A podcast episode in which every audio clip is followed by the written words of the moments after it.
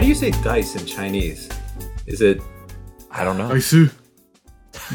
what the fuck? Is it? what the fuck? Toadzi? No, toads. I think it's toads. I want to be like May toads and May or something like that for that. we could we could uh, have like a, a multilingual NDNP intro or something like that. 大家好，我没有 dice，我没有 English, Mandarin, and gibberish. Oh my fucking god. Uh, oh god. I fucking hate all of that. But you know what? That's that's as they say hashtag content. I've been thinking about like whether or not we should do a formal intro. Like, hey, welcome to No Dice No Problem, the uh, award-winning adjacent podcast or something like that. The award adjacent. the award yeah you know we could we could call we could say hey you know welcome to no dice no problem the award adjacent podcast on the one shot network The the Asians represent leech. the Asians represent leech i'm your co-host daniel and i'm joined by Uh-huh. my co-host My co-leech, my, my co-leech drew kwan and our guest jeremy Hello, everyone. Our guest leech. our guest leech I, I, Oh I my God. dive bombed in from, from the sky to join this episode. uh jeremy welcome to no dice no problem Hello. You- hello. you I are- love this show so much. It is the You best just- piece of content. I'm that not I've heard. convinced. I'm not Ever. convinced by your your your conviction. yeah you sound like you're you know you're you're being forced to say that I really want Chessex to become a sponsor for this for this uh, podcast, and Reaper Reaper Minis to a sponsor. That way, I can see you guys totally retcon everything you said in real time. Be like, Yo, I'll never shit, these- I'll never address it. Drew, I'll just- Drew will be like, listen, these Chessex die are what you need for your game. Yeah. I think our content strategy is very much like disparage all of these major corporations and then shill. I think Listen, that I think selling that's the- I think that's a strategy. Selling out is funny. That's all I got. I honestly think that's going to be an episode. It's just going to be called Daniel and Drew sell out. Give us enough money, and the Asians are done representing. They're now getting paid. Asians represent the man. Asians represent. Asians the man. the man. Uh, Is that the is that the title of the episode? When we finally sell out, when we finally get our Chessex sponsorship. Mm. yeah, absolutely. I don't know, but I do like the idea of No Dice No Problem being the best award adjacent sometimes gaming podcast. I feel like that could be the title. Like Hell that's yeah. our like what's what's your elevator pitch? You you know, we're the best award adjacent sometimes gaming podcast. I'm going to write that down. It's good. And then that could be uh our our intro because I've been I've been thinking about the topics we discuss as I was driving today, I was thinking, well, how often do we actually talk about gaming? Because the title implies, hey, like no dice, no problem. We can talk about gaming, we could talk like tabletop gaming, we could talk about video games, or we could talk about whatever we want. And is the the title of No Dice, No Problem scalable with the potential of this show? I think it is. But I don't Yeah, know. I think I we're mean- fine. Considering how many people learned the dice mechanics in Baldur's Gate 3, like I think it's scalable enough. Yeah, that's true. That's true. Jeremy, have you beaten Baldur's Gate 3? I haven't even, I have barely played it, man. e- Even though I'm technically editing guides for it as part of my full time job right That's now. fucking funny. Like, Yeah, that's I mean, Jeremy, a I've- guide writer and Call of Duty Modern Warfare 3 Well, I, I, I have extraordinaire. I'm just editing the guides. I'm, I'm not like Rock, actually writing writing the content. I'm not actually writing the content for Baldur's Gate 3. I'm editing them and refreshing them. And I, like I, I've I messed around with it enough to know what I'm doing there. But like, no, I have not had time to. As long as your guides say that the gloves of soul catching are the best monk weapon in the You know, game. yeah, you know, I I did look at the monk guide yesterday, and I might have to go back and put that in because I don't think that. I, I mean, it, it was like a beginner. you. It was like a beginner build to the monk. How dare you? we didn't, we didn't get tho- to those gloves yet. carried me to the end game. I'm I'm really upset. I do wanna, but I, I I'm do want to. I do want. I do want to play the game at some point. Like actually play the game. I just haven't had time. haven't had time for good. anything for the uh, last six months. That's I mean- fair. And you go ahead, Drew. Go ahead. The thing is, is the longer you wait with that game, the better it gets, oh, right? Oh, yeah, yeah, Because yeah. like, Mhm. I, I beat the game within the first couple like big patches. I, I put in my 170 hours or whatever, and uh, you know now there's a whole brand new epilogue section, like a Mhm. six months later epilogue section, which I suppose I could probably load up an old save and play that, but you know, I already had my like finale experience in that sense, right? So it feels weird to go back and do that again. But the longer you wait, the more shit you have to do. Yeah, I don't know. I'm not, better I'm just, Act Three performs in terms of uh, your frames. there's so many games that I, I, I missed out this year just because I was busy moving to a new country. So there's like Resident Evil 4, I still got to play. Um, there's uh, Tears of the Kingdom, I still got to play.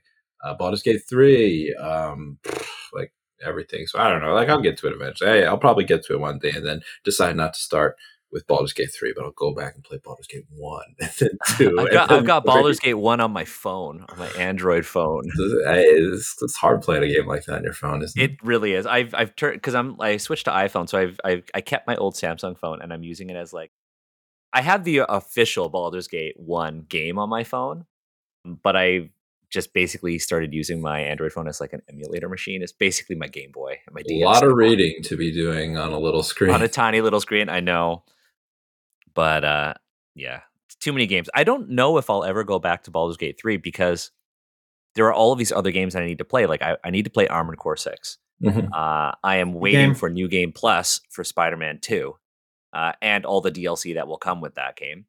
Uh, I'm currently playing Persona five, and I know I'm going to be on that one for a while. And then I need to beat Tears of the Kingdom. I also need to beat Sons of the Forest. They just added a huge patch, several huge patches to that game. Um, my partner is super into it, uh, but I need to beat that too. Too many games, Too and many now games. you know we we have all these new shooters and and everything like that. I just started Uh, Rogue Trader the other day. Um, Oh, Warhammer you're gonna be Oh, on hell that yeah, one for a while. Yeah, but but the thing is, I'm still I'm technically still playing Pathfinder: Wrath of the Righteous. So it's like I don't have to, like two two big ass RPGs made by the same company. Like I don't know. I, I'm probably not going to be able to juggle that very well. Yeah, Nah, I would I- say just pick one and work yeah, on that one. yeah. So one single player game at a time. Or Rogue at least good, though. try. Have Have you folks played the new Fortnite Lego? I heard a lot about it. We were It is very good. we're probably going to have to cover it for Rock Paper Shotgun. It's He sounds very so very sad. I mean, I'm- sounds I'm- so defeated.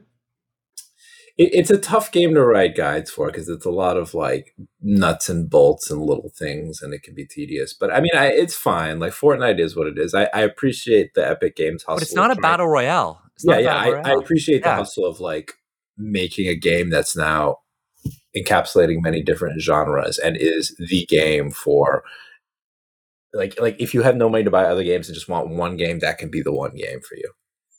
Yeah, it's like it's interesting because they're basically using it as a system and allowing collaborations to come in. So they got like a racing game now. They got like like they got like a I think there's a rhythm game in it too, and then there's the Lego Survival. It is very very good. But yeah, that's what uh, that's what I've been kind of like experimenting with, and it's been really fun. Like I've played like I think ten hours of it, and it's it's got a surprising amount of depth, and it doesn't really hold your hand. Uh, I really like it. Uh, really really like it. It reminds me of like back in the day when I used to play like a huge amount of like StarCraft and then StarCraft 2 and all those custom lobbies where there's just like Yeah. the arcade and StarCraft 2 where there's just like 30,000 game modes that people have made. And so you can, you know, because they ended up making StarCraft, you know, same with Warcraft, and that's how Dota was created, right? Uh, Heroes of Newerth, I think is what it was called initially. I, I remember the original Dota, the mod. Yeah, Dota. yeah. I, Mod. that- yeah. I didn't really play Dota as when it became an actual game, but the original Yeah. Dota. Did you see what okay. Valve did with with Dota for the holidays? They basically, I I believe it was it was uh they basically sent yeah Dota two.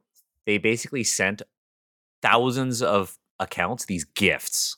Like they got them in their inbox or whatever. I don't play Dota, but the gifts basically contained an item called a toxic lump of coal, and Valve was like, "You're banned," and that was it. That's funny. they started just sending people literal digital coal and then banning their accounts for being too toxic. Here's a coal NFT. You're you're fired.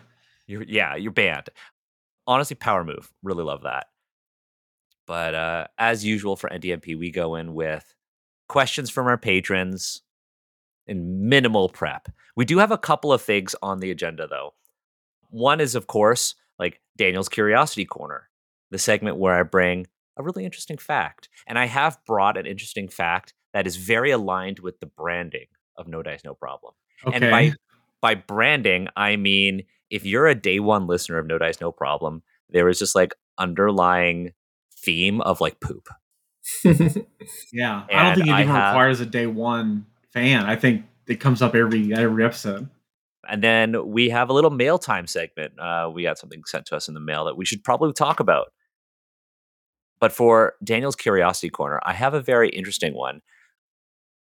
There is a beetle called the tortoise beetle. And the larva of the tortoise beetle, in order to protect itself, uses something called a fecal shield. Oh, that's dope. And this Same, beetle. dude.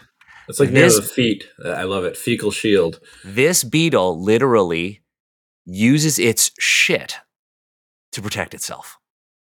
It is the coolest thing.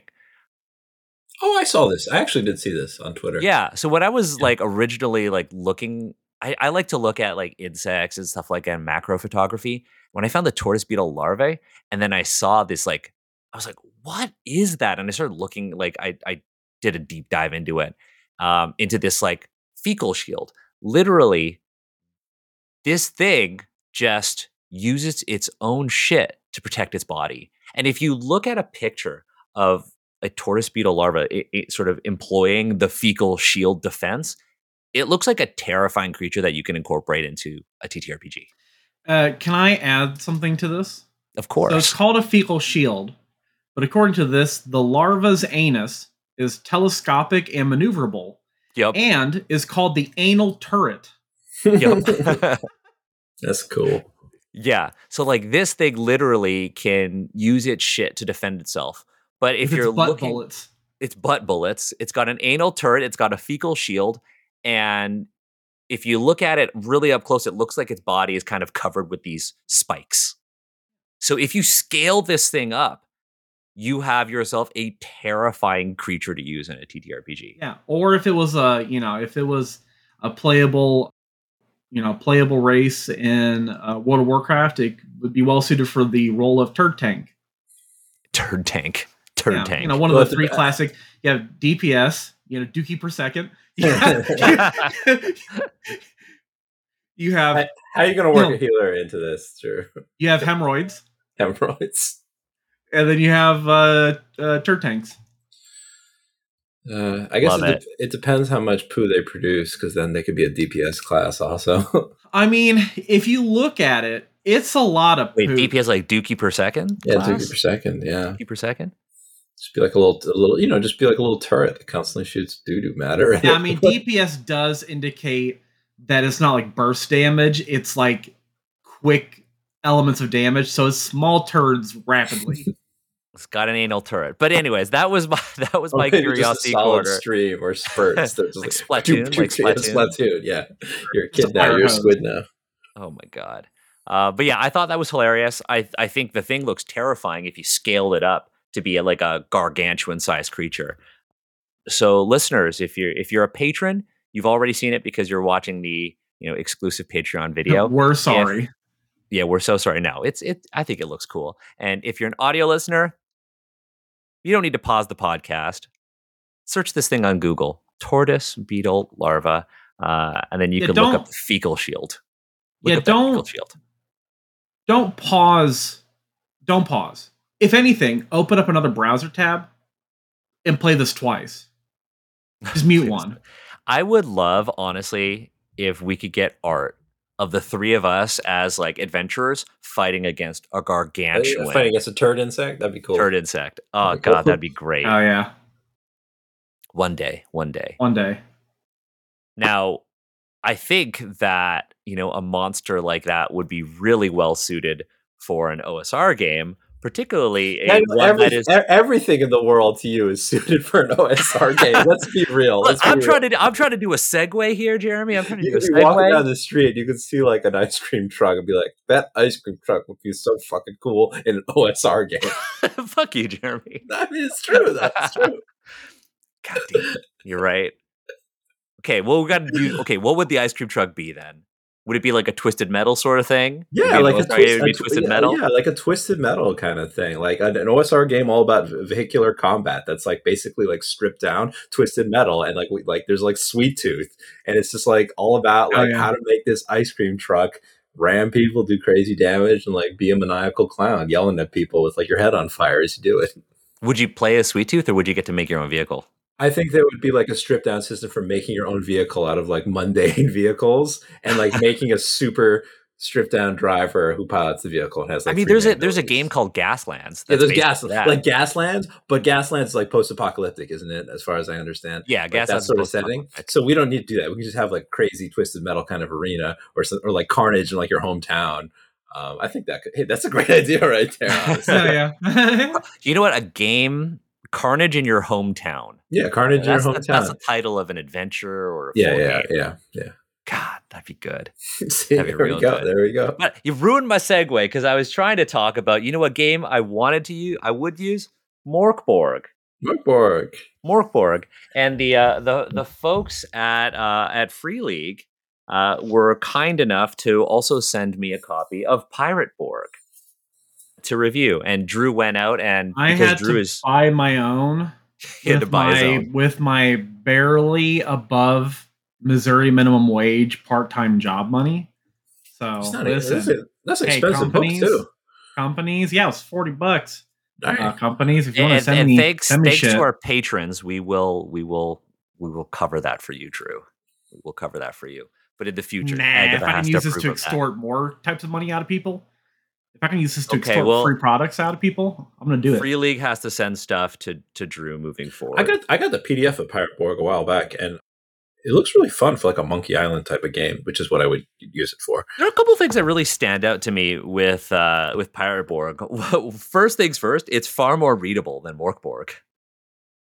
Which But- is not to say that it is in its entirety all that readable. Yeah, Yes, it, it is more readable than Morkborg, but the bar is really low. I, I like to think that like Morkborg is very much an experience. It's like an aesthetic experience. You you look through the book and you're like, oh shit, look but at that. would you actually art. run it? It is not my I- game I- of choice. Because I wouldn't run it. I like looking at the pictures. And Pirate Borg, I like looking at the pictures. Like I'd like to, I would maybe use it to run like a Monkey Island sort of game, but it is. It, it is more fun to look at than to like crack open as a GM and try to try to find things in the middle of a game. I think that's also like there's something to be said about just enjoying it as a book. absolutely yeah yeah that, that's Right? valid I too. think Mhm. you and I have had conversations about just enjoying the the act of just reading a TTRPG book from like a like a world building perspective. I Mhm. think the great thing about OSR games is that you can look at a game and take a single procedure, take a single mechanic out of it, and then use it in something else. The one thing that I really like about uh, there, there are a couple things I, actually I'll say that I like about Pirate Borg. First one is that I like that it's more readable, though the bar is very low when you compare it to all of the other Morkborg hacks. What I also like is that it is very clear about like what its intentions are as a game. It actually says that um, Pirate Borg is a game about grog swilling pirates, undead galleons, arcane treasures found in ancient temples, and high seas adventure. It's not a game about slavery, sexual violence, genocide, or any of the other aberrant real parts of our history. Please treat these topics with the respect they deserve, or leave them out of the game altogether and go hunt some skeletons. I think the if you are looking for a way to play a dark version of Sea of Thieves, Pirate Borg is the game. If I were to take one thing out of it, the one thing that I would actually take are the rules for naval combat. Yeah, Uh, there is an entire section on naval combat where it kind of walks you through how you can make it engaging uh, for like an entire party, or if you're just like one player and you're sitting in like a rowboat. Uh, I really like that, and it's something that I would take from this game and incorporate into like any other game that I would play. If there's not to, a. Oh, sorry. Go ahead. no, you go ahead. You go ahead. I was gonna say there's not a vast amount of like naval combat systems out there. Yeah. At least to my knowledge, uh, until you get to certain games that are all about just naval combat in a very like war game simulation way. You know, so like having a, a pretty simple like stripped down version of that is is handy in case I ever need it. Yeah, and I think what's great about the naval combat in Pirate Borg is that you can easily port it into any other system. Like if you wanted to do D&D, if you wanted to do Pathfinder, you can do that. And of course, because this is an OSR game, it is very compatible with pretty much every other OSR system. My my choice, if I were to pick one, probably be Rune Cairn. Like Drew, we we've been talking about Rune Cairn and how we want to do like a, you know, like Ice a Cairn. Two or, a two or three shot called Rice Cairn. And it's just all it's Asian Dark Souls, where we're just a bunch of idiots trying to survive. Karen is Ka- is it Karen or Karn? I always say Karn. Cairn, Cairn. Karen, Karen. Karen. Yeah. I mean, it's It's fun. I, I haven't played Rune Karen. I, I played the original, uh, run the original for my brother actually, and found it very enjoyable. I think Rune Cairn is is. I mean, obviously it builds off of Cairn, but the thing I like is that it's very much a Dark Souls experience. Yeah. very much a Dark Souls experience. Yeah. So like a a listen, world's world's first, it's exclusive. You know, we we love those. There, we have been kind of shuffling an idea around uh, of yeah, doing this sort of like couple episodes of it, you know, where I run a a Rune Cairn game, Rune Karn, however you want to pronounce it, uh, for a couple folks. But that's gonna be later. We're we're busy at the moment. Yeah, we're really fun. busy. We're gonna we're really busy with Wandering Blades right now. Um, but yeah, we're gonna do a two or three shot. We're gonna call it Rice Cairn, and uh, we were talking about inviting you, Jeremy. Man, I'd be on that. What is well, like? What is this? Is this like in in the in Wandering Blade setting, um, or is it Ooh, just I don't know. I, we we haven't really wor- we we need to workshop con- it. content I've got a synergy, Rokugan? Like, what, what's I mean, the the- thing? the like, thing- Oh, you know uh, okay. what? You know what? If we did, you know, if we Tianxia, like, Okay, so are I'll talking s- about here? okay, I'll, I'll I'll say this now. We're actually going to be doing an episode of Asians Represent, and we're going to call it the Return to Rokugan. Oh. And I'm going to sit down with somebody from Asmodee to talk about the revitalization of L5R as a brand and my experiences as a cultural consultant on L5R. Oh yeah. Uh, we're going to also have a couple of other cultural consultants who worked on the project as well. Uh, we're going to talk about you know what that process was like. I actually had a very very positive experience with them, probably one of the best. And um, yeah, we're going to talk about L5R. Uh, but I think it could be funny if Rice Karen was just a bunch of Crab Clan grunts going beyond the wall. That's Could be really man. cool. Use Could be really it'll cool. take- Use my Hey, failed we- we- pitch idea. Here's the thing: where we they, could use where your they- kid. where they stumble upon a rat rat Yeah. folk. I forget what rat folk would call an L5R, but rat folk village is corrupted uh, with these warrens. They got to go underground. They face rat folk with like parasites busting out of them. It's just Resident Evil 4, but an L5R. That was that was Damn, my pitch. you know what? Yeah. Drew, That was my pitch. That was should my pitch Jeremy run project that this? Never, I do not have time to run it. No, I don't have time to run it. Uh, yeah, y'all can run it. modifications that we would need to make as well because Rune Cairn as a book, everything's geared towards this like post Ragnarok vision. So it's very like Nordic Viking coded. Everything is like like the undead or the Draugr and stuff like that. Like everything's very rooted in that. could reskin I all of kind that. of reskin stuff, but you know, I'm gonna do it. Yeah, I, I like the idea of doing rice Although we Karen. could just and- take three Chinese dudes and throw them into like Scandinavia and never explain it. You totally could. I mean, I think that could be funny too. I like the idea of us doing like a three episode mini series. dude, but- dude, but I if- just got the, I just got the greatest. Oh, Okay, sorry. go, go, go, go, go, go, go. You got an have idea. It be, have it be three Chinese dudes that like. You know how we have all these movies and things that are like a white dude raised in Asia becomes like the white samurai. Just have like a bunch of Chinese dudes raised in like Scandinavia become the Asian Vikings. Like that should be it. That should be it. Just, God, just like like almost up. like a reverse Highlander. yeah, reverse Oh, yeah. Highlander, man. Let's God, fucking do actually, it. that's a great idea. Yeah, just go with it. I love it.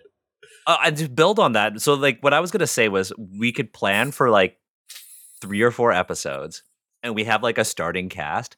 But if any of them die, they're out. And by the end, we see how many cast members remain. Oh, Keep it super be- dark. You're gonna be cycling through a ton of people. If, if you But if you we play- don't, but if we don't make it, the series ends. if you play rules as written, The series ends. Thing is, though, it. What if we ended on episode one, and that's just it. That's just But how that's is. it. That could be the thing. We can we could go through and just be like, okay, you have to try to kill us, but it could be rules as written, and you got to try to kill us, and we got to work together to survive. Wait, is everyone going to be an Asian person in Scandinavia? Because then it's going to be like oh, this little town of like Chinese immigrants, and, And and, like, everyone's trying to kill them. Everybody's trying to kill us. It turns into a like a metaphor about racism, and there you go. Deep. dude.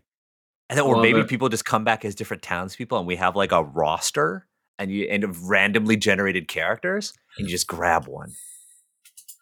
I mean, That'd be cool. yeah, That'd be really cool. I like the. and then I, have I, a character that's basically Matt Damon, and he saves all of you.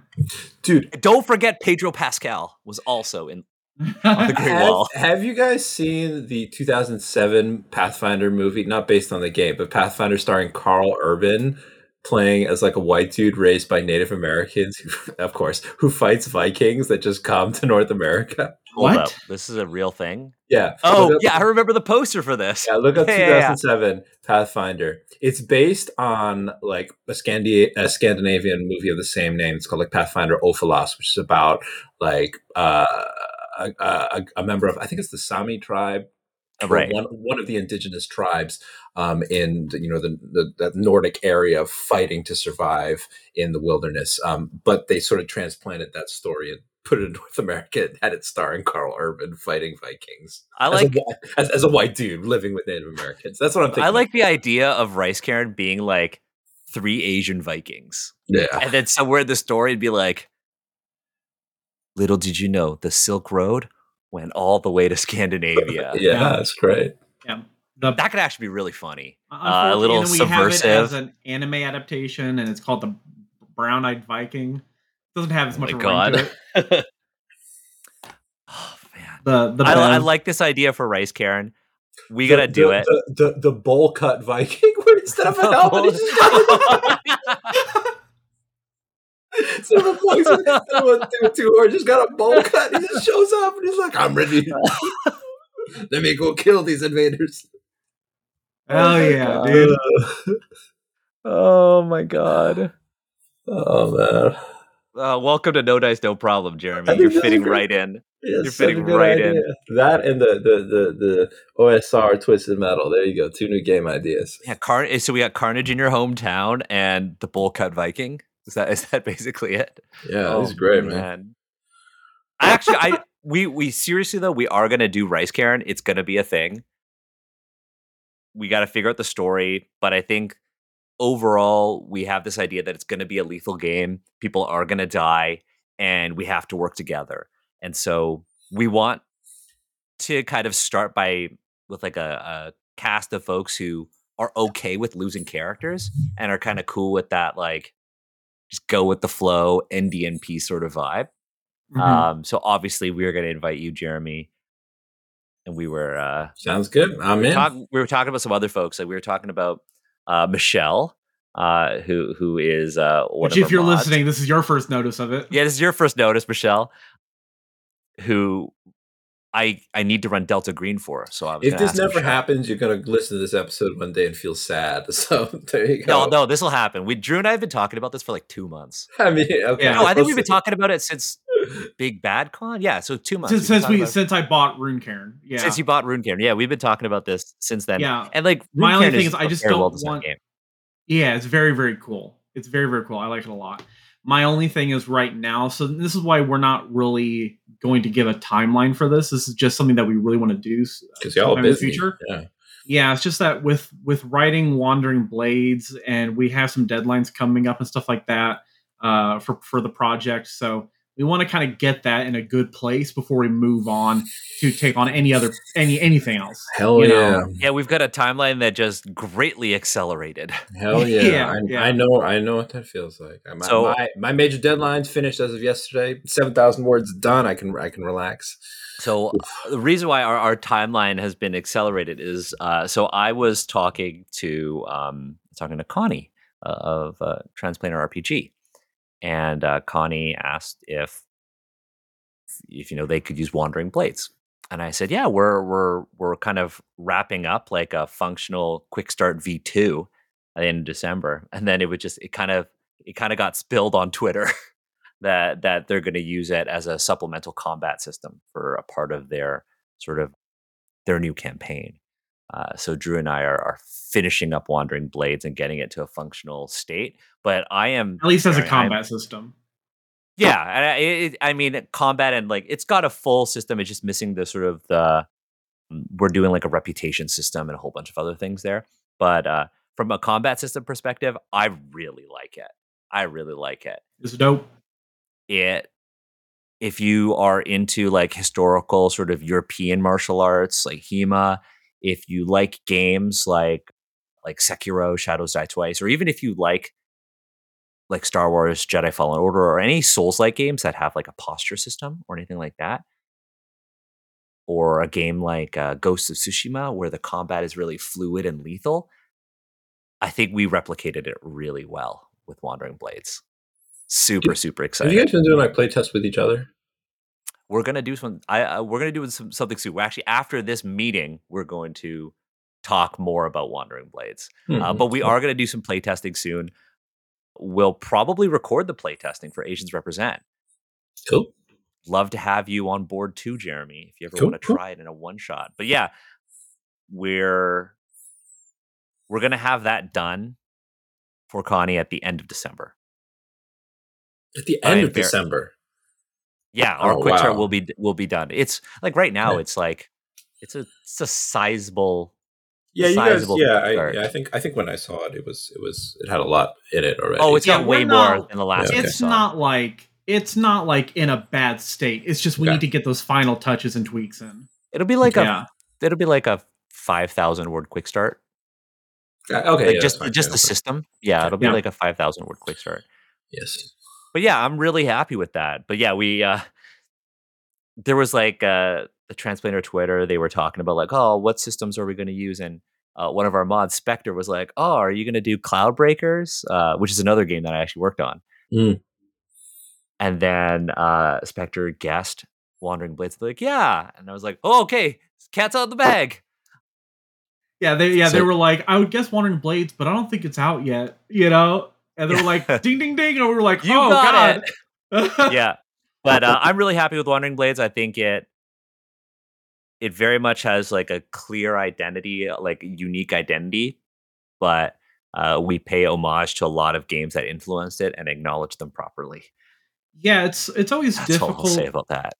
Yeah it, it, it, it is difficult you know to try to build something you know because there are so many things out there in tabletop role-playing games. There are so many systems and there's so many ways of doing stuff and there are so many paths that are already explored very heavily. So it is difficult to try to build a, a unique thing or a brand new identity but not going so far off the path that people aren't willing to make that jump you know? That is always like a, a hard part about about these things yeah i put i put the call out for um an episode in the future to talk about i want to talk to like an asian HEMA practitioner to ta- specifically talk about that kind of combat on Asians Rep and talk about like designing combat systems around it. I want to do a lot more. I mean, we've talked about this. I want to do a lot more episodes on like game design and designing our own shit. Um, but we do have like a little wrinkle in our content sort of like output, which may actually result in more content, but just not the content that you're used to. Because I guess I'm going to announce this now. I'm going to be out of the country for three weeks. I'm taking a really long, well deserved vacation. Uh, my partner and I are going to Japan. That's great, dude. Enjoy it. Yeah, we are Ugh, going to be in. Yeah, no, we're gonna we're gonna be in uh, Japan. We're gonna like Tokyo, Kyoto, Osaka, Nara. Uh, we're gonna be there for three weeks in January. Are you guys good amount of time staying like like just topping around our Airbnbs, traveling, planning out a Uh, route? Like, com- combination of like uh, you got we friends, did like local friends, or I've got local friends, mostly like flesh and blood friends there. Hmm. Like all the people that I play with, a lot of the guys that I play with just happen to be in Japan at the same time. Flesh and Blood is extremely popular in Japan. Oh, I, And- lit- I literally thought you were talking about like family members or something. Oh like no, no, I mean like- I mean the TCG. Oh, TCG. Okay, yeah, my yeah. own flesh and blood My own flesh and blood. I mean, No. that's that, that. You know, you can have family members in Japan. That's that's It's true. possible, It's yeah. true. I know. I know lots of people who are ethnically Chinese, but they have family living in Japan. So yeah, no, it's uh, it's it's like friends who I play TCGs with. Um, they all just happen to be in Japan for family or study, and so I'm going to try to meet up with them. That particular game is only published in um, English, French, and I believe Italian, but it's like in Japan, it's extremely popular, and they play using English cards, but it's being localized.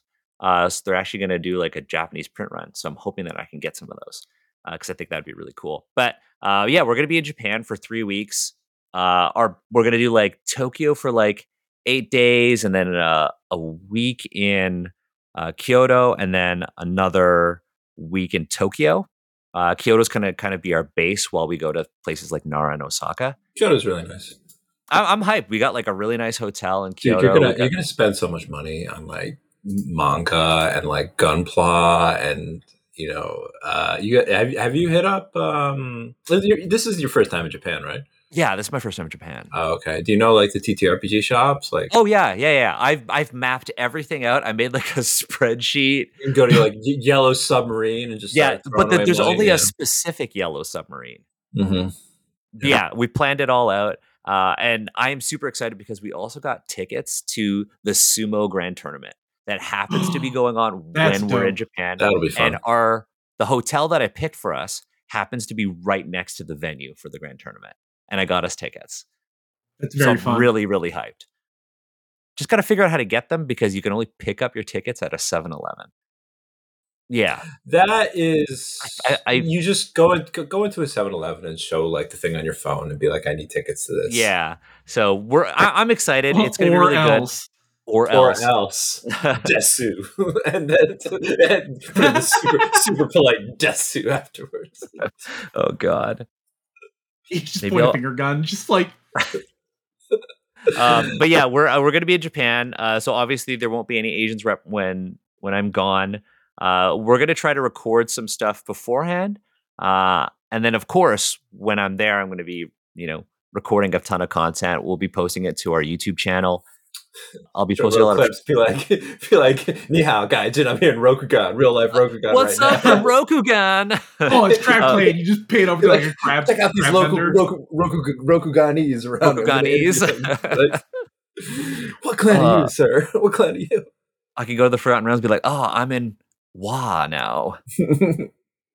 Oh my god! Wait, there's two. There's two Japans in in uh in the Forgotten Realms. There's Wa and uh Kozakura. Was it, oh god. Yeah, I don't, so- know, so- I don't, I don't know Kara-Tur lore. Ah, yeah. I don't. I try not to remember, but yeah, I, I'm really excited. So I'm gonna be That'd be posting a lot of content I- I to our like, YouTube channel. Oh man, I, I want to like pay you to pick me up copies of Sword World or like the Goblin I'm gonna Slayer pick up RPG stuff. I'm gonna like grab. that. I'm gonna grab stuff. So if you got wish lists, not talking to our audience, talking to you two. Uh, if you got wish lists, let me know. I mean, just just just pictures are enough because they got like all this cool Call of Cthulhu stuff that's just in Japanese and untranslated, and that would be cool to see. Yeah, I, I'm. I'm really excited. I'm gonna pick up a ton of RPG stuff. yeah. I can't wait. Yeah, I've just I've just made this massive spreadsheet with my partner, just all the things we want to do, all the places we want to like, all the things we want to see, foods we want to try. Cannot wait. Um, but I will do my best to uh, bring you folks, our audience, along with me on my trip to Japan.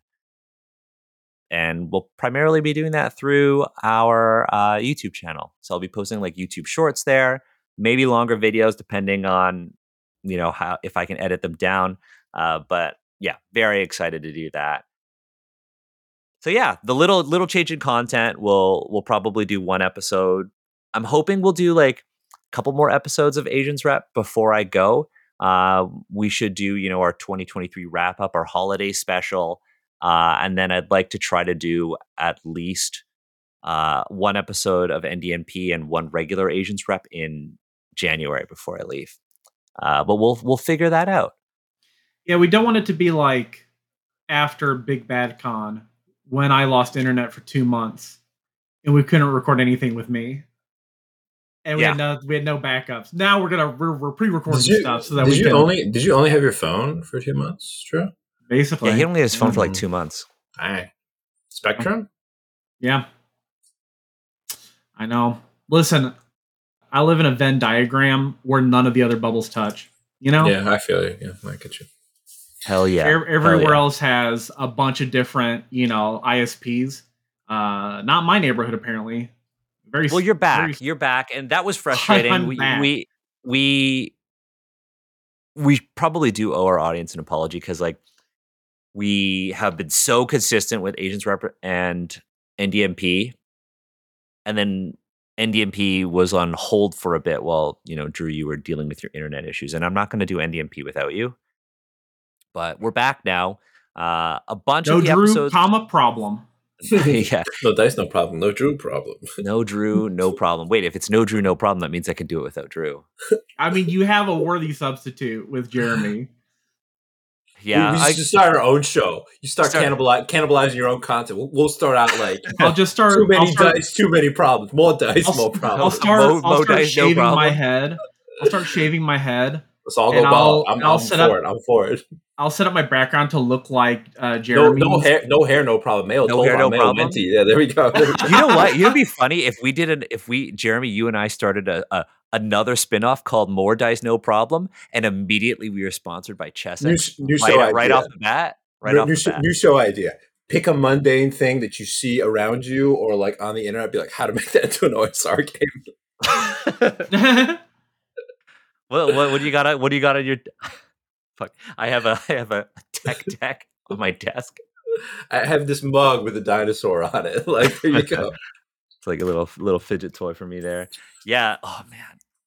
You know what? I love a good I love a good roast myself. Love love that.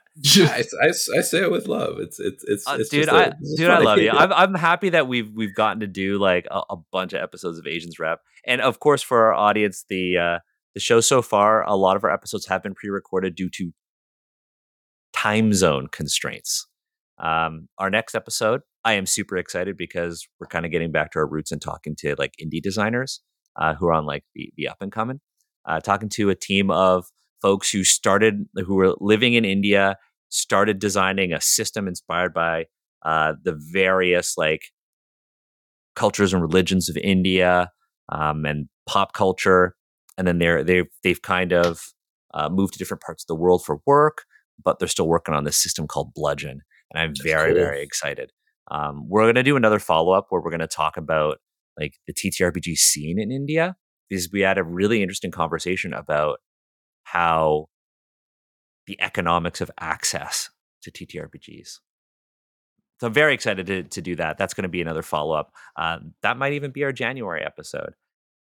That's that's super important. Also, because like since moving to the UK, uh, one of the interesting quirks here is that when you say Asian in the UK, the default is to refer to somebody usually of uh, like Indian heritage, British Indian, Yeah. rather than like East Asian heritage, which is how it Mm. is in the US and in Canada and places like that. And you know, I don't think we've necessarily touched on that aspect of Asian culture as much as we should have with the show in the past. So it's nice to be able to delve into that.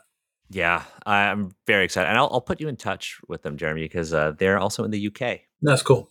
Yeah.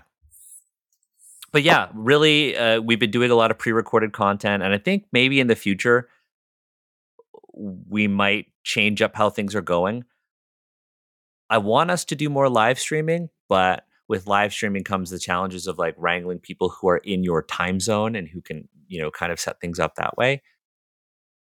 But we're gonna figure it out. We're gonna figure it out, especially with uh, I hope Drew your availability. You you become more available, so maybe we do more NDNP. Maybe NDNP becomes live, and all of Asians Rep is just pre-recorded.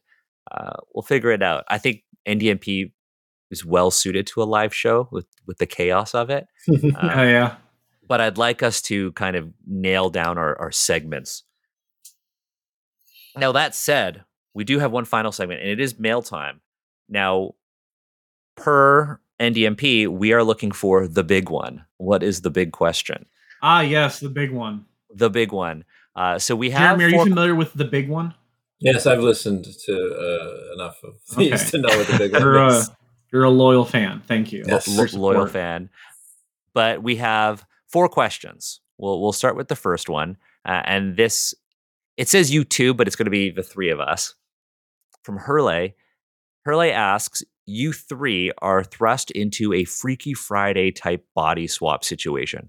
What's the first thing you do in your new body, and what is the MacGuffin you need to find or a lesson you need to learn to swap back. Wait, whose body am I in? Am I in Drew's? I don't know. There's Okay, three who- of us, so it's like we gotta. Do we like roll for it? I don't- Do I need to do I need to pull up a random generator? we we could do here here. I've got a D four. So uh if it's No, we can't use that. That's dice. oh yeah, no dice, no dice, no dice. What dice. fuck are you you're right. talking about? Well, what if it was a Chessex D four? No, fuck I them, don't 'cause they don't- care. they don't I don't care. They don't sponsor us. Okay, so let's let's If they sponsor us, I'll exclusively use Chessex Okay. dice. heads. It's Jeremy for me. Tails is If- Drew. Hey, if Chessex Okay, drop gives me, if Chessex sponsors us for like X You're amount gonna- of time, Your in like is going to change so fast. package, You're going to be like, yo, I love 10,000 Chessex. listen, if Chessex gives me ten thousand dollars, I will tattoo them onto my body. I mean, if Chessex gives me ten thousand Yeah, dollars, like uh, For like for like people who use dice, they're like, oh, that's Chessex. That's in, that's weird. And that guy that that guy has a tattoo. And then for people who don't know what Chessex is, they're gonna say, oh, that dude has chess sex written on him. Why? What is that? Oh man, yeah. I flipped a coin. This is a hard one because there's three of us. We we weren't planning on this. why, why don't you guys do it, and then I'll, I'll just say what I would do in both of your both of your Okay. bodies. I mean, if if I were don't like the way that sounds. that came out really weird. If we, I'll say what I do with your body. What? oh man, I'd do is some this crazy shit if I was Drew if I was Drew's body? Yeah. Hell yeah, what, dude. what, what is the lesson that I need to learn to get back? I I already know what that is. If I were to switch with Drew, it's something that we talk about all the time. The It- quest to achieve better internet consistently. yeah, I, I fixed Drew's internet. No, for me, it's like I am very, very frugal. I don't like to spend money, and Uh-huh. uh, and if I were to switch into Drew's body, I feel like the lesson would be like I need to I need to live a more a little live a bit more and treat myself. I feel like that that's kind of the lesson I might learn. Just start snorting blow and Yeah. like, drinking champagne. Full Scarface. Yeah, the world Yep, is that- mine. that's me. says That's- player. that is definitely- That's That's definitely the vibes that I give off. Yeah. Oh, man. I, I I know what I would do. I I I- I know what I would do. Yeah. Okay, you go, Yeah. Jeremy. Okay, if I was Drew for uh, a Freaky Friday type situation, what I would do is I would force my friend group that has only played D and D Five E for like the last ten years or however long it, it's been to play some other system to get stuck on some other system, maybe even some super like.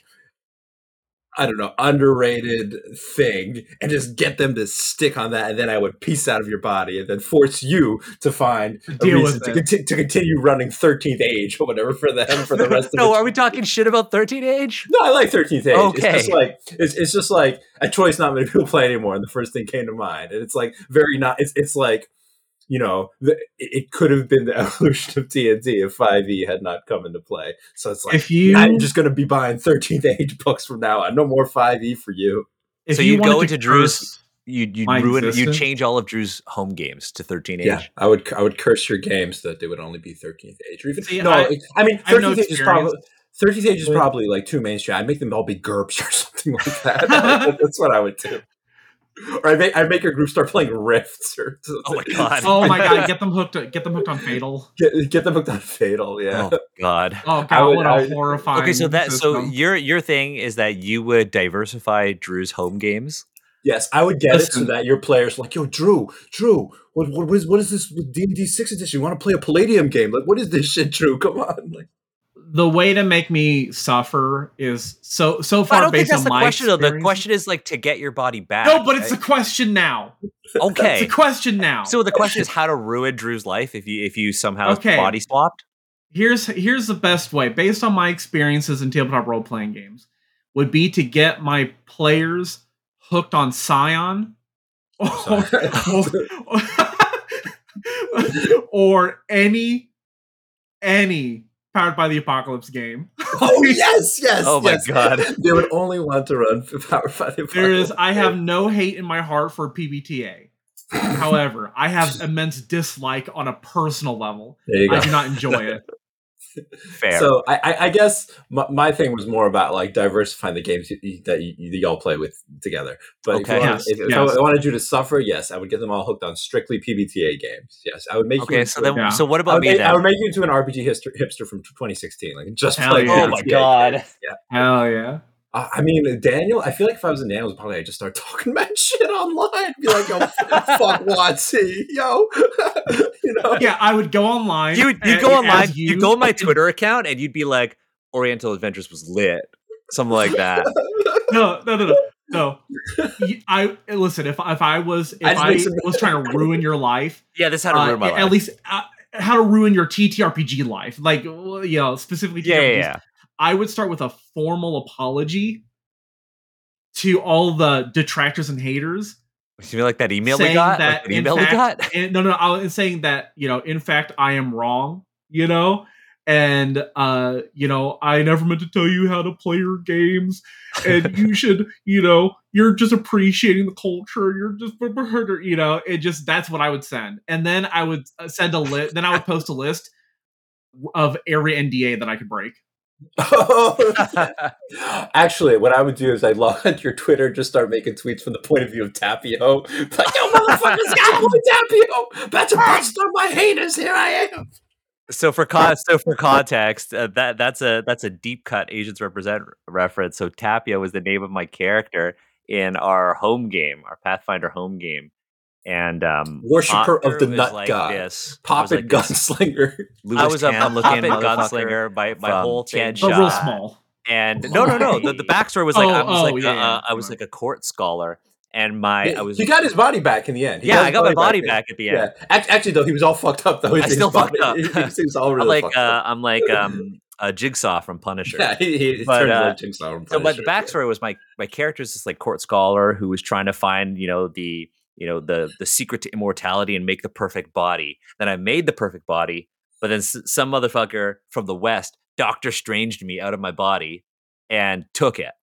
Uh, my my spirit was shoved into this doll, and for 200 years I've been searching for my body as a member of the Pathfinder Society. But because of that, I my character grew unhinged. He was just the most vile character. A well, kit bashed. He had a kit bashed gunblade. I, I had like a kit bash gunblade that was like a Nerf gun, he kept adding stuff to it over and over. It- and it was very very powerful. But Yeah. um, I was trying to find a name for the character, and I don't know how I found it, but I found the name Tapio on Wikipedia, and Tapio is a Finnish forest spirit or god.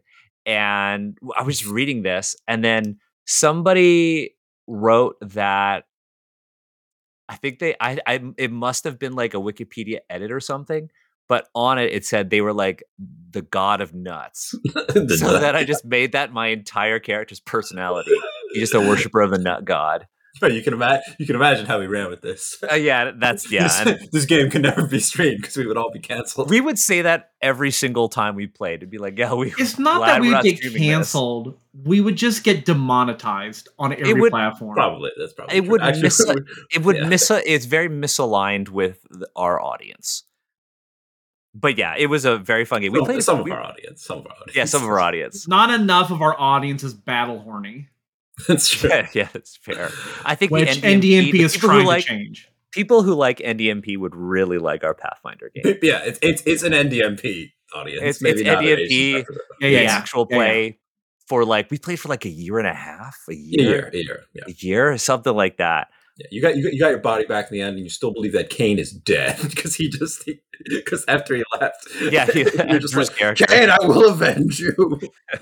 But my character was like super He unhinged. graves your name on his gun, on his gun blade, like like some was. card Helsing type shit, like Jesus Christ rests in heaven. It's Just like, if, if the character Scarface in Batman, the uh, the I thought you were puppet, gonna say ScarJo. I was like, what?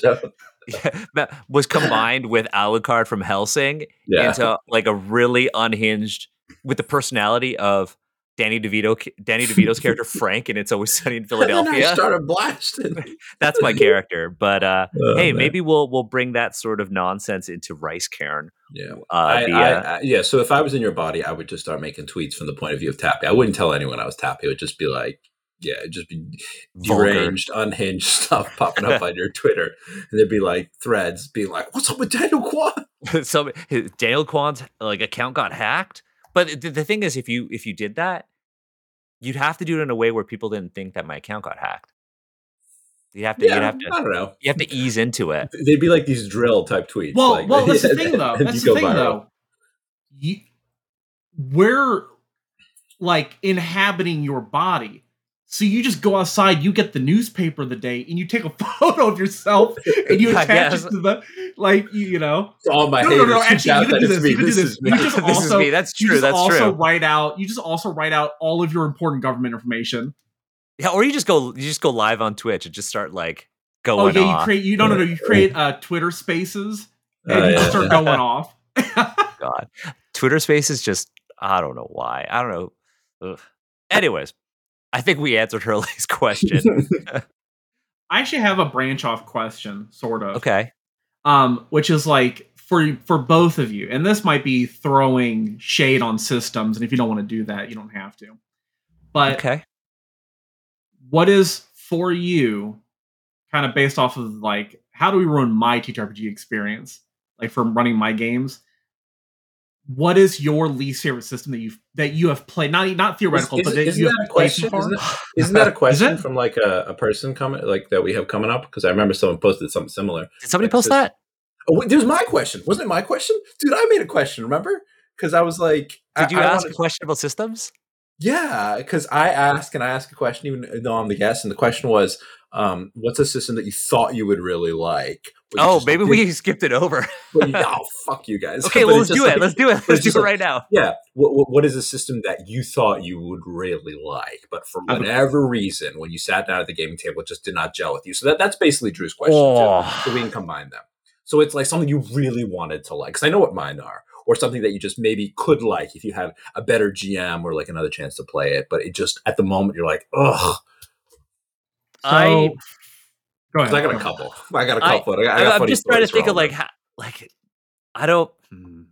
I have a really clear answer, but it would burn bridges for me. Oh, okay. It would burn bridges for me with the big company. Oh, okay. All right. All right. It's not D&D. okay. It's not D&D. Okay. I, I, I guess something that you can talk about. Oh man, I this this is the only. hmm, I've deleted my past tweet, so you can't find it. I remember All right. years ago, by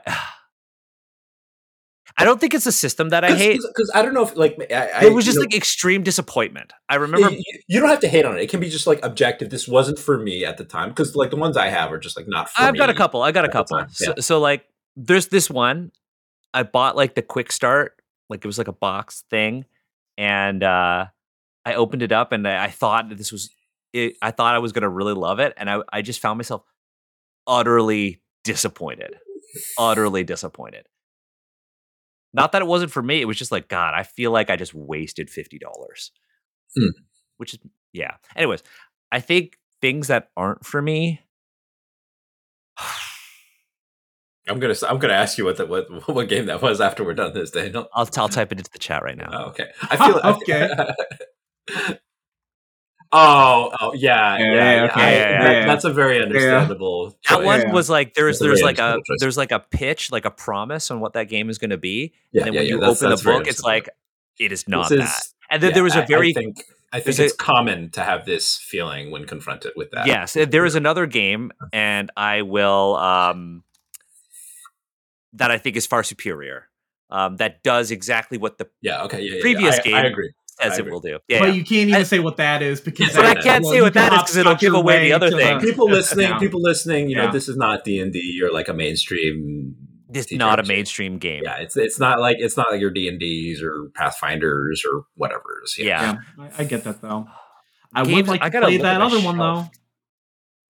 So uh, while you're looking, I know, Oh, I know. Okay, yeah. Wasn't for me. The uh Fantasy Flight Star Wars Oh, okay. Because I don't like That's the one custom with the custom dice. Yeah, I don't like custom dice. I really love the production quality of it. I I mean I love Star Wars, but I fucking hate custom dice. Like just don't care for them. Yeah, There that's the one. It's it's not that I don't like the system or anything. It's just Yeah. Not for me. Mhm. There's Okay. my there's my very very vanilla answer. you know, I, I've only played a couple sessions and I and I did not have to run it, you know. But my impression when in those couple sessions that I played was I, I enjoyed the idea of it, but it seemed difficult for the GM to interpret what those results sometimes meant because it's not quite as objective as like a pure hit or miss. Like there's sometimes extra you know there's that in between nuance of like okay well they have these extra success die. What do i make that into? You know like stuff like that. That seemed a little bit difficult Okay. What about you, Jeremy? Are you talking about what do about? you oh, fucking hate Was was that about Fantasy Flight Star Wars, Drew? yeah Oh, I Yeah. thought you were going to name drop something totally different. I No, no, didn't no. connect He's, he was was- he's building on Star Wars. I want to know what Okay. you hate. Okay, so, so Drew, I- is Fantasy Flight Star Wars your answer too?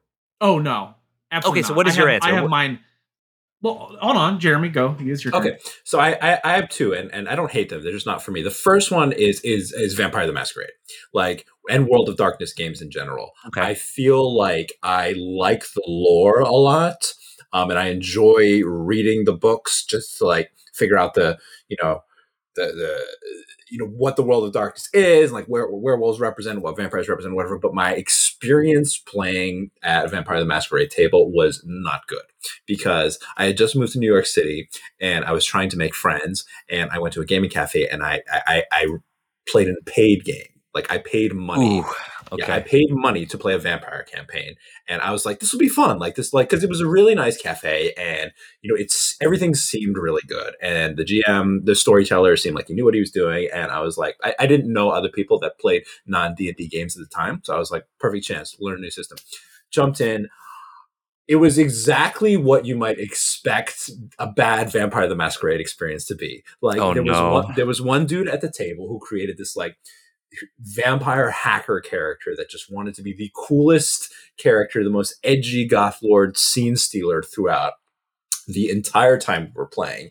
And the the GM could not bring the spotlight from him to the rest of us in an adequate manner. So I was sitting there feeling like I really wanted to lean into my character. I really wanted to learn the ropes. I really wanted to, you know, figure out how to exemplify my character through all the cool lore in the game, but I just couldn't because it just came down to this dude kind of stealing the show and us following him around. And I don't think we had the safety tools or the X card type things or, or any sort of um, way to express how we were feeling at the time. But I just walked away feeling like I wasted my time and I wasted my money. And it was expensive. It was like eighty dollars Oh, for shit. like five sessions or something like Oh, that. Oh, And- and- shit. wow. oh well Yeah. I Five mean, it's, it's- it's sessions. not, five sessions not that bad. I, Yeah. I, I think uh, four, maybe four sessions, but yeah it, it was not like it was. It was just a bad experience, and I think I would only play a World of Darkness game with somebody that you know was able to give a new player space and able to carefully introduce you to the lore and able to kind of not fall into that habit. Okay, there's one dude that knew way more lore than everyone else and had this edgy character he wanted to showboat with. Like, like yeah, it was just a bad experience. This is Yeah. the thing with me with World of Darkness is is the same thing with actually Pirate Borg. Uh, once again, thank you, Free League, for sending us a copy of Pirate Borg. I have, I have another no one. no no though, no, but- My- no, my- there's no us there's no us sending, sending me, daniel sending us as Asians represent. Drew sounded Yeah, really yeah. bitter there. It, it is it is much appreciated but I will say I will say that with games like Pirate Borg and like Vampire, my pop culture influences will prevent me from playing those games as they're like written. Like Mm, yeah, I love Blade, I love Underworld, and I know that's not going to mash mesh as well with Vampire, but I also really love what we do in the shadows. that's true. And yeah. I will just want to be Colin Robinson, the energy vampire. And it Yeah. won't it won't work. And same with like Pirate Borg. I love have you folks watched Our Flag Means Death? no Oh, incredible comedy. it's on hbo max right Yeah. I, Yeah, we, no, I watch it on Crave. But like it would prevent me from playing Pirate Borg seriously. But I get that about Vampire. It's also I why mean, we just we just it. didn't have like a GM who told us really how to play.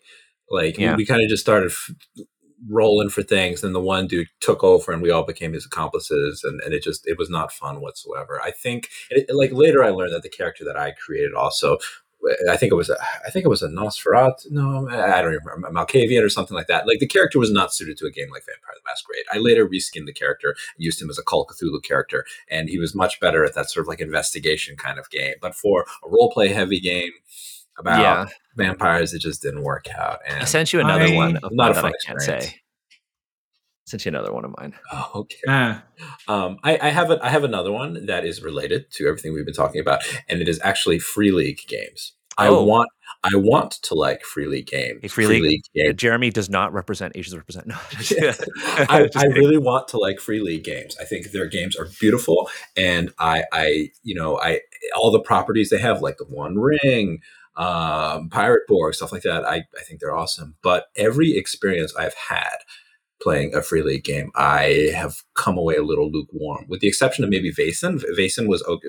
I need to try their- that one. It's their Scandinavian Call of Cthulhu sort of game, and I liked it decently enough because I like Call of Cthulhu. Um, however, I also played Forbidden Lands and I played Symbaroum, I think it's called. Timbarum, yeah, the a And- 2D21. I had mediocre experiences with both. Probably because, and I think this is more of just, I need to play them again in the future with the right group. The GM ran those games both like D and D. Oh yeah, you're not supposed to do Yeah. that. yeah. and and the second we started doing grid based combat um, was the moment that Symbaroum fell apart for me because Symbaroum has a very cool setting. It takes place in this uh, Scandinavian sort of forest, and it leads into heavily into this dark fantasy vibe.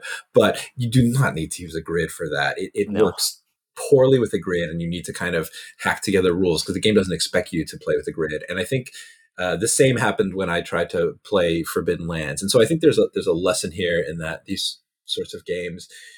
There are sorts of games that definitely should not be run like D and D Fifth Edition, and I think to a certain extent, Five E has made everyone think that you need to have like a roll twenty gridded combat sort of thing, and no, that can actually be the detriment of a player's enjoyment. Sometimes Yeah, I love free league games like Coriolis. Absolutely love. I would like to play Corey. Like I, I would I'll like run play that for again. you. Like And I would Tales also from the play Loop. One Ring. Tales from the Loop. I have. Absolutely I would like love. to play it at some point. like uh, Mutant Year Zero. Absolutely love. Uh, Twilight. Twilight Aliens just- also Yeah, uh, free league, Aliens. right? Yeah. Uh, Aliens there's- is really good. I like. I there's a played that a different bit. way of playing all of Free League's catalog as opposed to like a D twenty sort of game. So would you And say that it's that's what the your issue with. is not with the game, but with the people you who have run it for you?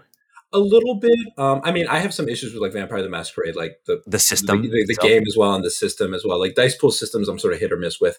Um, but Okay. I think uh, with Free games, I think it could be the the personal experience that I've had, not so much the product. I do kind of wish that they were a little bit more crunchy sometimes, but I I don't think that's a fair criticism because I think. Um, they offer a very sort of like streamlined, that like the year zero system is really good. I think really good. just yeah, I, I think I just need to play it with folks that have the right expectations and the right mindset. I really Yeah, want to play the you know. Go ahead. You you go, Drew. I was just gonna say the aspect of like it's in my experience, it's almost more important to play with a group that you love than it is to play a system that you love. In that, you know, I feel like oftentimes it's not it's not really the system that ends up making or breaking the experience. It's often the group and how they interact with the system. That is often, in my my opinion, what really makes it unplayable, as opposed to just, oh, there are these things about the system I don't like you know that's what kind of tips it over from that edge of like a nuisance to a full blown i cannot play this system Yeah, I, I mean, like the the the table itself needs to be compatible with the system. I, that's what you're Yeah. saying. Yeah. Right. Yeah. And I think a lot of tables aren't compatible with certain systems. And Yeah. you know, But that's that- that's that- the that- that- reality of of games, though, right? Like, reality of games, and, t- and that's tough. But like, I think, yeah, I, I, I, I, I, I just wish that I could find a table compatible with with things like you know Forbidden Lands and um, um, what call it in Symbaroum because I just haven't been able to. Yeah. So, yeah, I think you're you're looking for a table unless that can. unless I run it myself.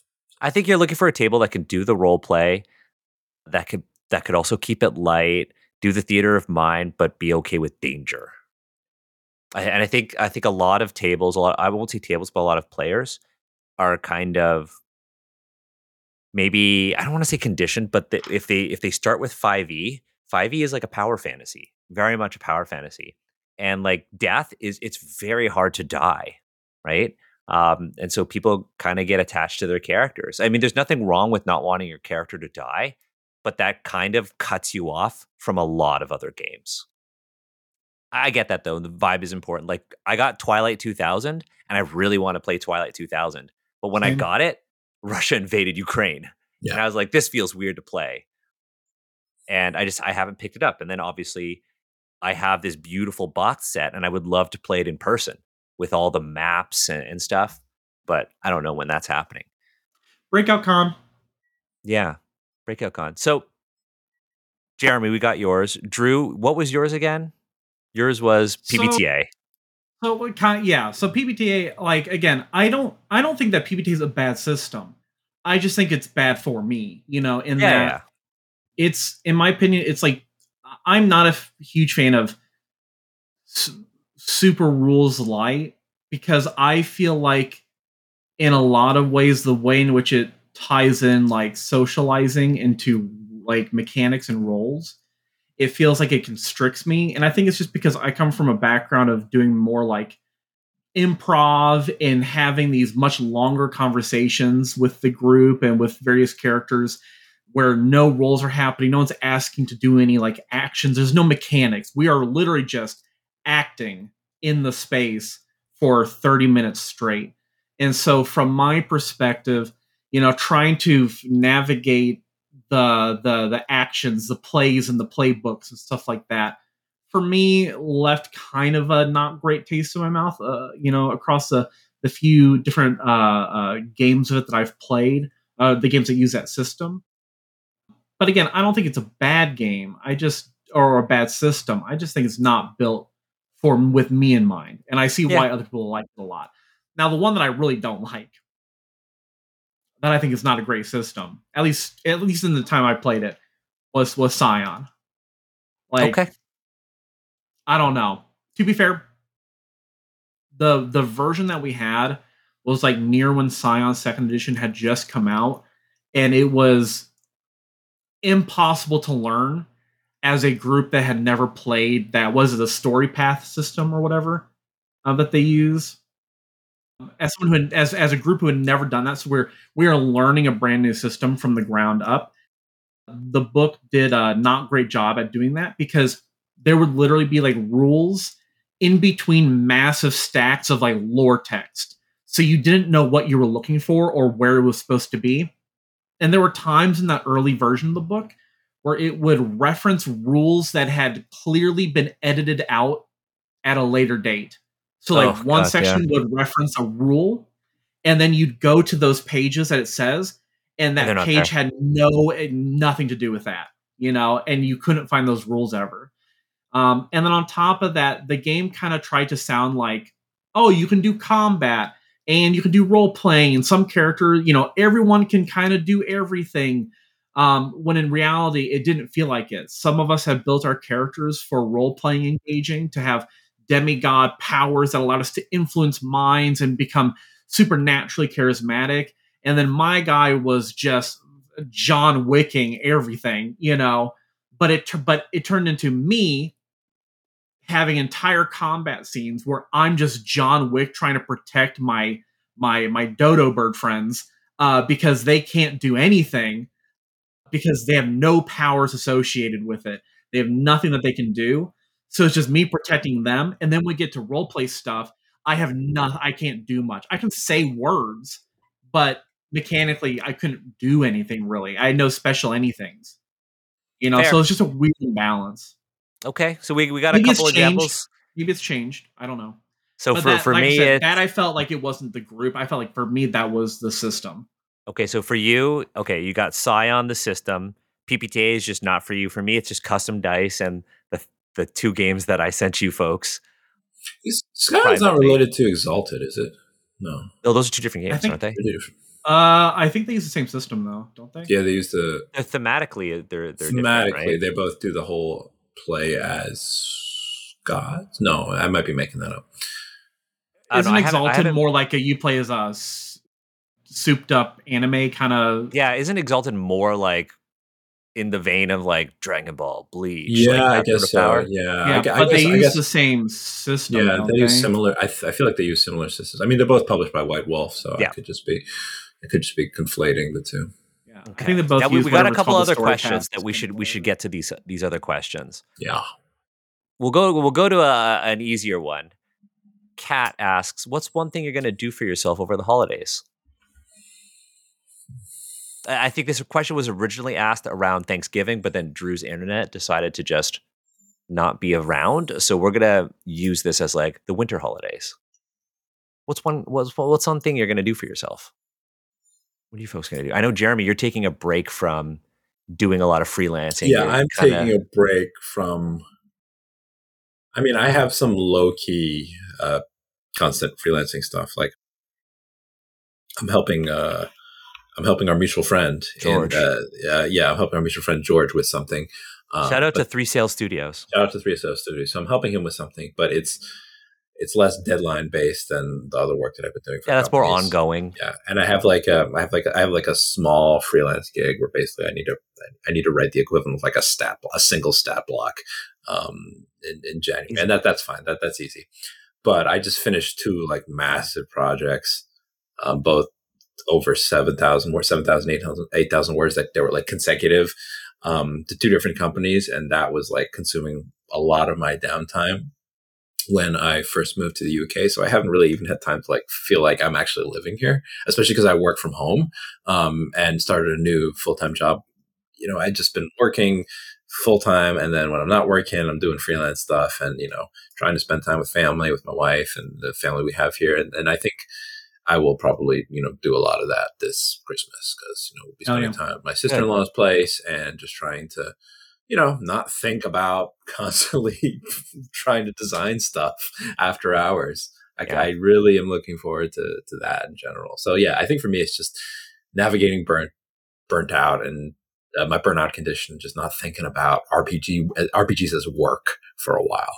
Yeah, I, I have to say, Jeremy, one thing that I really appreciate you about you is just how honest and vulnerable you can be. Like if if you folks go and listen to episode seventy seven of the Asians Represent podcast, our TTRPG freelancing one that Jeremy and I did, we we we kept it real when we were talking about like burnout and the thing that people don't understand about and this is something that needs to really be reformed in RPGs is that pay for freelance writers is typically around based on your word count. It's like per word. You get X amount of cents per word. And when you hear like I'm just and I'm not saying this is the the state of your contract or anything like that, Jeremy. Let's say you get a an inquiry and you're like, hey, it's a seven thousand word thing. You're not making like a dollar a word. You're not making seven thousand dollars. You're like making ten cents per ten word. cents a word. And also, also these seven thousand word things, like the vast majority of these seven thousand words were mechanics, and it took a long time. So that's so let's say it's at it's let's say we're not even going to talk about the company. Let's say it's 7,000 words at 10 cents a word, you're making $700. But how many hours is it taking you to write those 7,000 words? Right? That could be spread over especially if it's mechanics, you got to play test, you got to do research, you got to make sure you're not, you know, designing something that Yeah. already exists. If you're writing, you're not just cool, I'm locked in and You might words be are just coming out. required.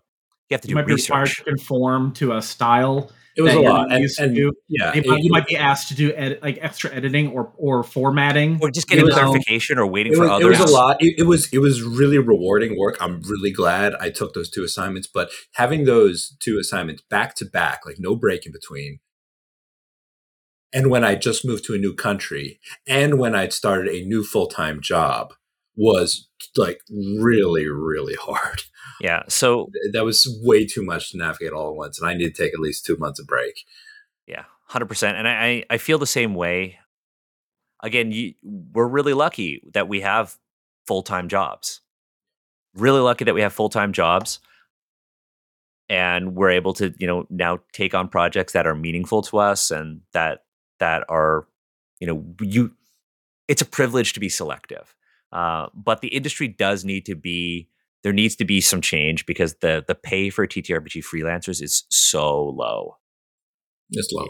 It's very low. And I mean, I don't think I don't think anyone really does it for pay. I mean, if you're doing it for pay, that's a tough road to be traversing. If you're doing it, and look, if you're doing it for pay, you should probably try to be a full timer at a at a yeah. You should, you should be you should try to be a full timer at a publisher. Yeah. that's a much better way to do it. Uh, or publish but, your own stuff and then yeah. just build momentum off of publishing your own stuff. I mean, like, I, am not doing it for the money. I'm doing it because I because I, I, like doing this stuff. But I think mm-hmm.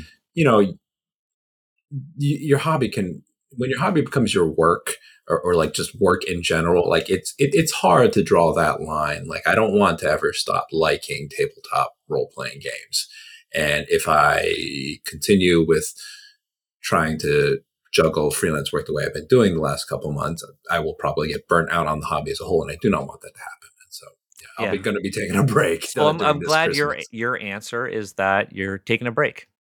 Uh, what about you, Drew? What, what's uh, one thing you're going to be doing for yourself over the holidays? You know, as nebulous as it sounds, I think I'm just going to try to take it easy. it, it is very nebulous. Like, what does that even look like? And you know, to be fair, I'm not always sure what that looks like either. But you know, I've had a I've had a pretty strenuous year, especially in the past few months. You know, uh, mm-hmm. I've been very up and down, and uh, you know, I've just kind of been in this sort of quagmire of, you know, feeling like burnout, even from like college, which was I graduated in 2019. You know, I felt burnt out then, and because of you know when co- you know COVID started in 2020, you know things like that, I kind of you know never really progressed from there. I never kind of got that next step or that full break. You know, like I'm still you know, I'm 27 now. I'm still trying to get out of the part time job situation. I'm trying to look for that next rung on the ladder somewhere. But, you know, basically to boil it down, I just don't feel motivation for like anything. And this is something that like I'm, I'm you know, oh god, we're gonna get too real on this podcast. No, but like talking with like my therapist and stuff, which I shout out to her. I'm so thankful that I go to therapy nowadays. But you know, talking with her, it is a struggle, whether it be like ADHD or depression or things like that. Those all impact motivation on such a severe level. And there are there are those that with ADHD, for instance, you know, their ADHD causes them to hyper focus and constantly be working. And then there are those like me where my ADHD kind of makes everything seem overwhelming and I and I struggle to do anything. Like everything seems too large because I I struggle to break it down into components because or, or it's not even that I can break it down into components, but if I break if I break it down into a hundred components, uh, like a, a to do list, the natural thing is to look at number one and start there and work your way down. But for me, every one of those hundred components feels equally important, and my brain is simply wired to treat them all as equally important. And if I do one, that means I'm not doing the other, and so I get into that kind of paralysis, right? So I'm just trying to find that motivation, you know because I I enjoy a lot of what I do, but I don't want to do a lot of it. You know, like there are very few things that I feel super excited for anymore. So I'm just trying to take it easy and not sort of lump a lot of expectations upon myself and just do things as they happen as opposed to stressing the hell out, you know. That's fair. That's fair. Yeah. Uh, I get I mean, it. I, th- I think, you know, the COVID years gave everyone a certain degree of trauma that people have not fully let go of yet and i think it's yeah. important to yeah to try to take it easy i mean you got you got lots of negative effects stacked on you man you gotta gotta debuff some of those you gotta just yeah gotta let it there are, let, it, let them release it's good as a 27 year old there are moments where i feel like i'm still 23 yeah mm-hmm. like college happened yesterday mm-hmm. because you know so when i got out of college i meant to take a year long break before i went on to grad school and uh, because that's just the reality of working in history and museum education and things like that. That's just kind of that's that's how it goes for most. You know, I took on a part time job uh, at the historic Daniel Boone home, and I that was I was just going to cruise. That was going to be my break here. Just take it easy, do something I enjoy. And then COVID happened, and a lot of the jobs dried up, and I didn't want to jump into the education system again after looking at how everyone was not adjusting very well to the COVID landscape. and I just I did not want to deal with that because I I was hearing too many horror stories from uh, friends who had immediately gone from undergrad to graduate school, uh, and so I decided to wait. But it just feels like I haven't you know gone anywhere. That's kind of tough, you know, because then you lose momentum. You know, That's yeah. Hard. I mean, the great thing is that like, look, you're like your 20s and even your 30s are times when you you you you're still like figure yourself out. I feel like when we think like, oh, I'm out of school, I should know exactly what I'm doing. I should know exactly what I'm going to do with my life. I should have my job, my career. I should be set now that I've got this piece of paper that tells me I'm an adult. But like the thing is, people who just come out of undergrad, they go straight from high school into another educational system. They're not taught how to be adults. Yeah. Right. And like but there is this expectation that they act like adults and that they know what to do right and that's really really hard like that's that's a tough feeling and like look i was there too like i feel like you know i was in grad school for like eight years right yeah. and then i got out of grad school and you know luckily uh, i'll honestly say like like dropping out of my phd was like the best thing i ever did for myself yeah. not only for like my health but just also from like my growth as a person. Like I'm like, okay, now I'm playing catch up. I have to I have to learn all of this stuff, all of the people who are like my age or whatever, right? I have to catch up. And now I finally feel like I have caught up. Right. Like, you know, my my career is going well. But I, I get it, Drew. Like feeling like you're you're behind or feeling like you don't have momentum is a is something that I think is extremely relatable. Yeah, but yeah, think, between oh sorry, go ahead, go ahead. And I think it just it's it's also a product of social media, right? You're always looking at social media and you're seeing people who are just talking about the good aspects of their life. Ah, look at this sure. thing I published, or oh, look at this. But you don't see what's underneath. And then you start to internalize it. You'd be like, well, why aren't I doing this? Why haven't I accomplished this much? Look how much this person has accomplished, but they're younger than me. Or, you know, like I've done this thing and I'm younger than this person. Ha, I'm better than them. Right? Social media is is the worst. It's just the worst. And we put it on this pedestal. We we look at, oh, look at this person's follower count, or look at, you know, how many likes this post got, or oh man, this post went viral. Who the fuck cares? Right? But the problem I think is, I like, think as I think as, as, as Chinese kids, we're all conditioned to to compare ourselves to others. Yeah, as a result of the culture we grow up in, and it's it, it sucks. Yeah. Like it, it, it's shit. Like it's tough. I, I, still do it to this day at 35, and, and I, I I try to tell myself, no, you shouldn't do that, but it, it happens a lot, and yeah, it's you know, painful. Well, growing growing up, and I think I've talked about this slightly, like on maybe some of our mixed identity episodes and things like that. Uh, maybe mm-hmm. I've ta- I don't know. I don't know exactly you know, I try to be pretty open about everything and, and honest. And you know, growing up, I was definitely kind of placed on this weird, like, chosen one pedestal where a lot of, you know, I was, I grew up and I was, you know, as a kid, I was taller than all the other kids. I was considered by the adults to be like, you know, you're very mature for your age and stuff like that. And, you know, I grew up kind of being like a youth leader in the church and in my, like, you know, uh, in my homeschool community because I, I, was homeschooled K through 12. That's why I'm a little weird. And you know, everyone know, knew who my parents were.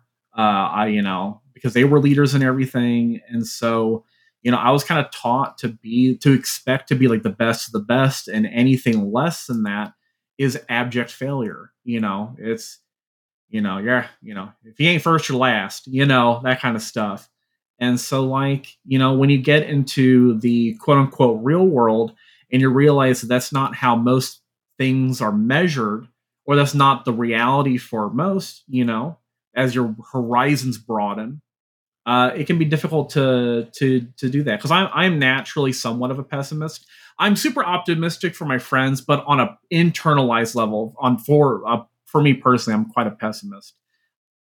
So it, it can be hard, you know. Yeah. Well, I hope that over the holidays you have some time to, you know, relax, to, you know, reflect on the all the amazing things that you I'm both of you have accomplished this year. And just you know not think about what other people are doing and just kind of you know appreciate you know what you're doing and what those you know those who are important in your lives are are doing right i think I'm trying to paint a lot more miniatures. yeah you know that's I'm a good thing through. too like i'm i'm tr- i'm trying to just i mean like jeremy you and i talked about on episode 77 of the Mm. main podcast you know i'm doing less freelancing because i you know i'm just trying to focus on life right? Like you know booked a first long vacation in i don't i don't think i've gone on a vacation this long before. Like i've traveled a lot but it's always been for work or research right? But like you know going on vacation that's my you know that's what i'm doing over the holidays. I'm kind of yeah. extending my holidays. Uh, obviously you know we're finishing up wandering blades but i'm also working to just kind of like upskill myself and e- enjoy life a bit more like i started reading physical comic books again which has been a lot of fun like i've got the second issue of the new superior spider-man series on my desk that Man, you are just back to reading Spider Man. Uh, hasn't your heart been broken enough? superior spider-man i'm not reading Oh, Amazing Superior Spider-Man. Spider Man. Oh, you're. Oh, yeah, yeah, I'm not. Okay. Yeah, I'm not reading the new Amazing Spider-Man. Yeah, yeah, okay. I'm not. I don't want to. I'm doing that. I'm. I'm doing. I'm trying to do more things. Like, I'm just trying to learn more too. Like, I, I've been trying to upskill myself, but for my own projects. Like when Mm. I'm thinking about Wandering Blades and stuff. So I bought two books to kind of like help out. I bought this one book called Critical Play: Radical Game Design by by Mary Flanagan, Mhm. uh, and it's a um, uh, it, it covers how games are more than just like entertainment. They're like a, a means for creative expression. They're also like ways in which you can engage in like conceptual thinking. Uh, so I got that book, and then I got this book. It's a textbook, "The Art of Game Design." Nice. Uh, this was by Jesse Schell, and it's written for video games, but all of the underlying principles are rooted in analog. And so I've been trying to just like learn a lot more for myself, not so I can freelance more, but for my own stuff, so I can, you know, make Wandering Blades awesome, so I can just be a you know a better person, a better learner, uh, because I feel like games have gotten me so far uh, in my like out of game, my like the my Mhm. career outside of games. So I, I feel like I owe it to myself to to keep learning. So that's my holiday thing. It's just I'm just learning for myself. I feel like all of our holiday things are basically like take it easy, try not to be Take it easy, out, like Try not to be burnt out. Try to try to not be on on X, formerly known as Twitter. But yeah, uh, let, let's move on to the other questions. Uh, this one, what?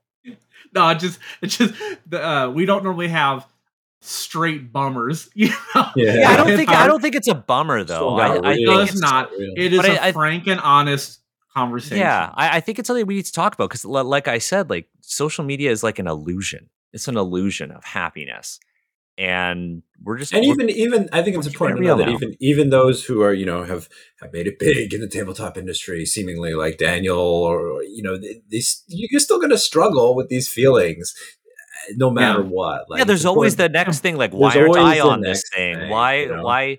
Why I haven't this contributed. person? Yeah, I know. I contributed to like a tabletop book. Well, now I, I got to get a cover credit because I I'm not as good as those people who have gotten cover credits or whatever. Like, yeah, it's you know, there's Yeah, always something to go to, and you, you gotta you gotta look at the good that you have done and recognize that you know life is not what Asian parents wanted to be, which is this road where you're constantly going up until you reach the top. Like you go to Harvard, you get that high paying job, you exceed, excel in everything in life. No, it doesn't work like that. Yeah, I'm Yeah. I'm very uh, fortunate that uh, you know my parents are. Uh, I think as a general stance, more supportive and accepting of of just the way I live or just my circumstances right now than I think a lot of parents are. You, you know, Asian or not. Mhm. But you know that doesn't mean that I don't deal with like the the childhood upbringing and how that affects how I feel. You know, Yeah, absolutely. because how, Yeah. how I feel based off of my life is different than how my parents feel about me in this moment. Does that make sense? You know? Mhm. Yeah. Oh yeah, totally. totally. You you have to balance that sort of external perceptions of you and and your own internal ones, right? Mhm. But yeah, let, let's let's move on be- for time's sake, not because I love you guys. We're, we're bumming each other out. We're not Love bumming each guys other out. We're, we're, We love each other so much. is it as the youths say we're we're rizzing each other up? Is that is that Oh, is that correct? sure. God, Daniel Kwan Sure. never do that again. I don't know. I don't know. I don't I don't I don't speak TikTok. I Riz, my know. favorite Riz, my favorite music So- genre in Star Wars. I want to ask? I, I want to bring this. I want to bring this up because I know Jeremy, you've got something that, that you're very proud of. Uh, Kat also Oh, asked, "What is a personal or professional highlight from 2023 you haven't necessarily bragged about as much as you should?" Jeremy, Hmm. Well, I feel like I bragged about mine, but my my first tabletop stuff wa is actually published now in print and accessible to anybody who wants to read it. So it is um, the Pathfinder Seasons of Ghosts, Volume Three. Jeremy's got so many credits he doesn't even know anymore. But the, no, the thing is, you work on this stuff like years in advance. Like I Mhm. worked on this end of 2022, November 2022. It's finally coming out now. So, Seasons of Ghost Adventure Path Volume 3, No Breath to Cry. I wrote an article in there about a new type of monster called the Nindoru. Um, and it, it's cool. Like, it's awesome to see that stuff in print. Um, and it's really cool to see the illustrations, and I'm proud of it. I'm actually more proud of the the uh, I, I did an, I did, did another contribution for um, this adventure path that isn't out yet. I'm more proud of what I did in, in that one, but I can't talk about that one at the moment because it's still under NDA. But um, I mean, actually, for stuff I haven't talked about because I have talked about this stuff, personal accomplishment. I mean, I got married this year. Yeah, you got married. I- That was a I big got married. thing. I got I got married this year. You moved I'm- countries. I moved countries. Like that, that's probably what I'm more proud about. Hell yeah! You know, partially uh, the the marriage was accelerated because we decided to move from the U.S. to the U.K. and needed to get legally married to to do that. Um, even though we were going to anyways, but it's just bumped up the timeline faster, and we still haven't had like a proper wedding. You know, whether or not we'll be able to afford that in the place we want to do it in is a is going to be tough. But yeah, I got married and ended up in a new country, and I did not think that I would move to a new country again. Like I spent most of my 20s in Asia, in Taiwan, and in Hong Kong. And then when I moved back to uh, America in 2018, I was like, okay, I'm gonna live in New York. Like I'm done. I I'm gonna finally be an American. And then you know I met a British girl, and and now I'm here. And so that, that's just the way life works out sometimes. And I'm proud to be here. And I think this year has probably been the most up and down, full of crazy moments year of my life since probably since 2018 when I moved back to the states. Um, but yes, I think my my accomplishment is looking at where we were at the start of this year when we were just making the plans to move over here to where I am now when we have a place that's not fully set up but is getting there and we are making lives together in a new country. Like that that's what I'm most proud of. And That's one awesome. That I, one that I don't really talk about because it's it's personal stuff, but I'll share it with you guys because I love you guys And our audience. and our audience. Yeah, our audience. Yeah, I, I I really appreciate that Kat asked like personal or professional. So I think professionally, like a couple of the really big things that I am I was really proud of were like kind of shelved. Mm, yes. And I know you were also proud of those things because you worked on them too. Yeah. Obviously, like I'm really proud of Avatar Legends. You know, we won. It came out this year. We won two Ennies. We got best family game and best rules. Let's fucking go. but like uh, that's stuff that's you know we talk about online i am professionally like you know I just got a promotion at work on my day job i worked really hard for it i feel appreciated there slowly building a team i in terms of games i'm actually really proud of the experience i had working as a consultant on l5r uh, we're going to talk about that more on the podcast, but I would say that's not something I've ever actually talked about publicly until this episode of NDNP. Um, but yeah, I'm really proud of that. Personally, I think just making the decision to like finally take a vacation. I mean, my my partner and I we've been together for over six years now, and we've only gone on like small vacations. It's actually bums me out because we were in New York when Jeremy, you were in New York, but we didn't we didn't know each other then. Oh, what 2018? 2018. 2018, yeah. What, Yeah. When in 2018 though? Because I moved to New York in June 2018. Oh, never mind then. We wouldn't have Yeah. overlapped. That's so we so, so so we overlapped. Yeah. No, we wouldn't have overlapped. we wouldn't yeah. have overlapped. But damn. but yeah, you know, like going on like a big vacation on it, like honestly, it's not like a 2023 highlight because we're going in 2024, but booking it is like a big highlight hmm. for me because I think it's, you know, a way for us to kind of celebrate, you know, our relationship and kind of get away from, you know, all the shit that's going on here and just having an experience that's just ours. So I'm very excited about that. And I haven't really talked about that on socials other than be like, yo, we're going to the Sumo Grand Tournament. Oh my God. I am very hyped. You're, you're going to have such a good time. It's going to be so revitalizing to just be yeah. away from this weird little internet sphere we're in right now where like d&d discourse or like the ogl is imploded now the entire industry is about to destroy itself like it's so it's going to be so nice to get away from all that shit that happened this year and just go off in Japan. Oh, you know what? I will say probably the the biggest one of the I wouldn't say the biggest. I think the trip's the biggest one, but another one is that like I just I finally just started playing games for just myself. Mm, yeah. I think for you know I, I talk about flesh and blood a lot, but like for me it was like a big thing in March going to an LGS with like my $11 deck and being like I'm just here to learn and nobody knows my name, nobody knows my work and I'm just there to just have fun. But you did now, wear two of your Ennies. Yeah, yeah, yeah. You know, I use them as a, a markers wow. for where I play. No, that's, but uh, that's that's something I want to do more of in 2024. Like I, I want to get wear your Ennies. Oh no no no no! Like oh. just play, play games, play, play games. games. yeah, like going and yeah. like playing and like making friends and learning a new game. Yeah, and playing for fun is is awesome. Like I played in my first tournament last weekend, they have these like there's like weekly events that are all like tracked and stuff but they have these things called skirmishes which are like bigger events where uh, if you win the tournament you actually your name is like immortalized uh, which is really cool uh, i went and uh, i didn't come last i went and uh, i did not realize that the meta at that store where the tournament was being held is uh skews very much to my disadvantage. And so I spent like five hours just getting absolutely stomped. Mm. But I didn't come last. And it was just like a fun experience, like playing games for fun and learning and feeling like, oh, there's so much more I can do to grow and become a better player. And then I took That's the great. lessons from that. And then on Thursday of this week, I went to a store event and I came third and I'm just I'm just learning, and then I'm taking a lot of those experiences and then bringing them into my own design stuff, and I'm excited about it. But yeah, for me, I think my personal achievements are definitely like really making time for my partner and I to go on vacation and just playing games for fun. Yeah, Drew, what about you? Well, let's see, personal or professional. So it could be kind of anything, right? It could be anything. Mm-hmm. Yeah. Well, uh, I didn't technically start therapy this year, but I guess uh, ooh, what date would it be?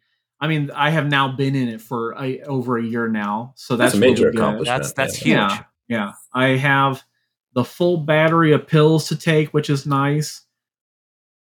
One of those I pills. I, I, can't wait to go back into therapy myself. Like, like because yeah. we just moved. I don't yeah. have a therapist right now, but I cannot wait yeah. to go back into therapy. Hey, for anyone listening, listen. Therapy can get expensive in, a, in the US, it's not often covered by your health insurance and things like that. It ain't covered in the UK. I, am yeah, it's, it's, not exactly. Covered but a lot of places have graduate students and things like that, like interns basically, or, or part timers who are, you know, they're still learning. This is part of their their academic process, and uh, they are often cheaper. You know, like my my bill every week is half of what it should be you know, and stuff like that.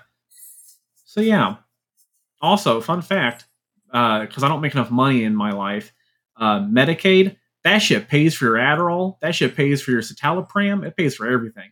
Holy shit, it's awesome. Anyway, I'm just, I'm but just here. No, you yeah. know, being able to be like Get that Medicaid, Drew. Get being able to have medication, um, which one of those medications went pretty bad. Um, escitalopram did not did not go well for me. Um, and that's why it's important to communicate with your physicians and tell them if you don't feel good on a medication. but especially if it's something that affects your depression. but um, you know that being able to work on wandering blades, you know, wandering, wandering blades, Yeah, we're just it's a w- wonder wonderful blades. wonderful, one wonders blades. Meeting everyone in person at Big Bad Con, like oh yeah. I thought we were going to talk about accomplishments, but that's Yeah.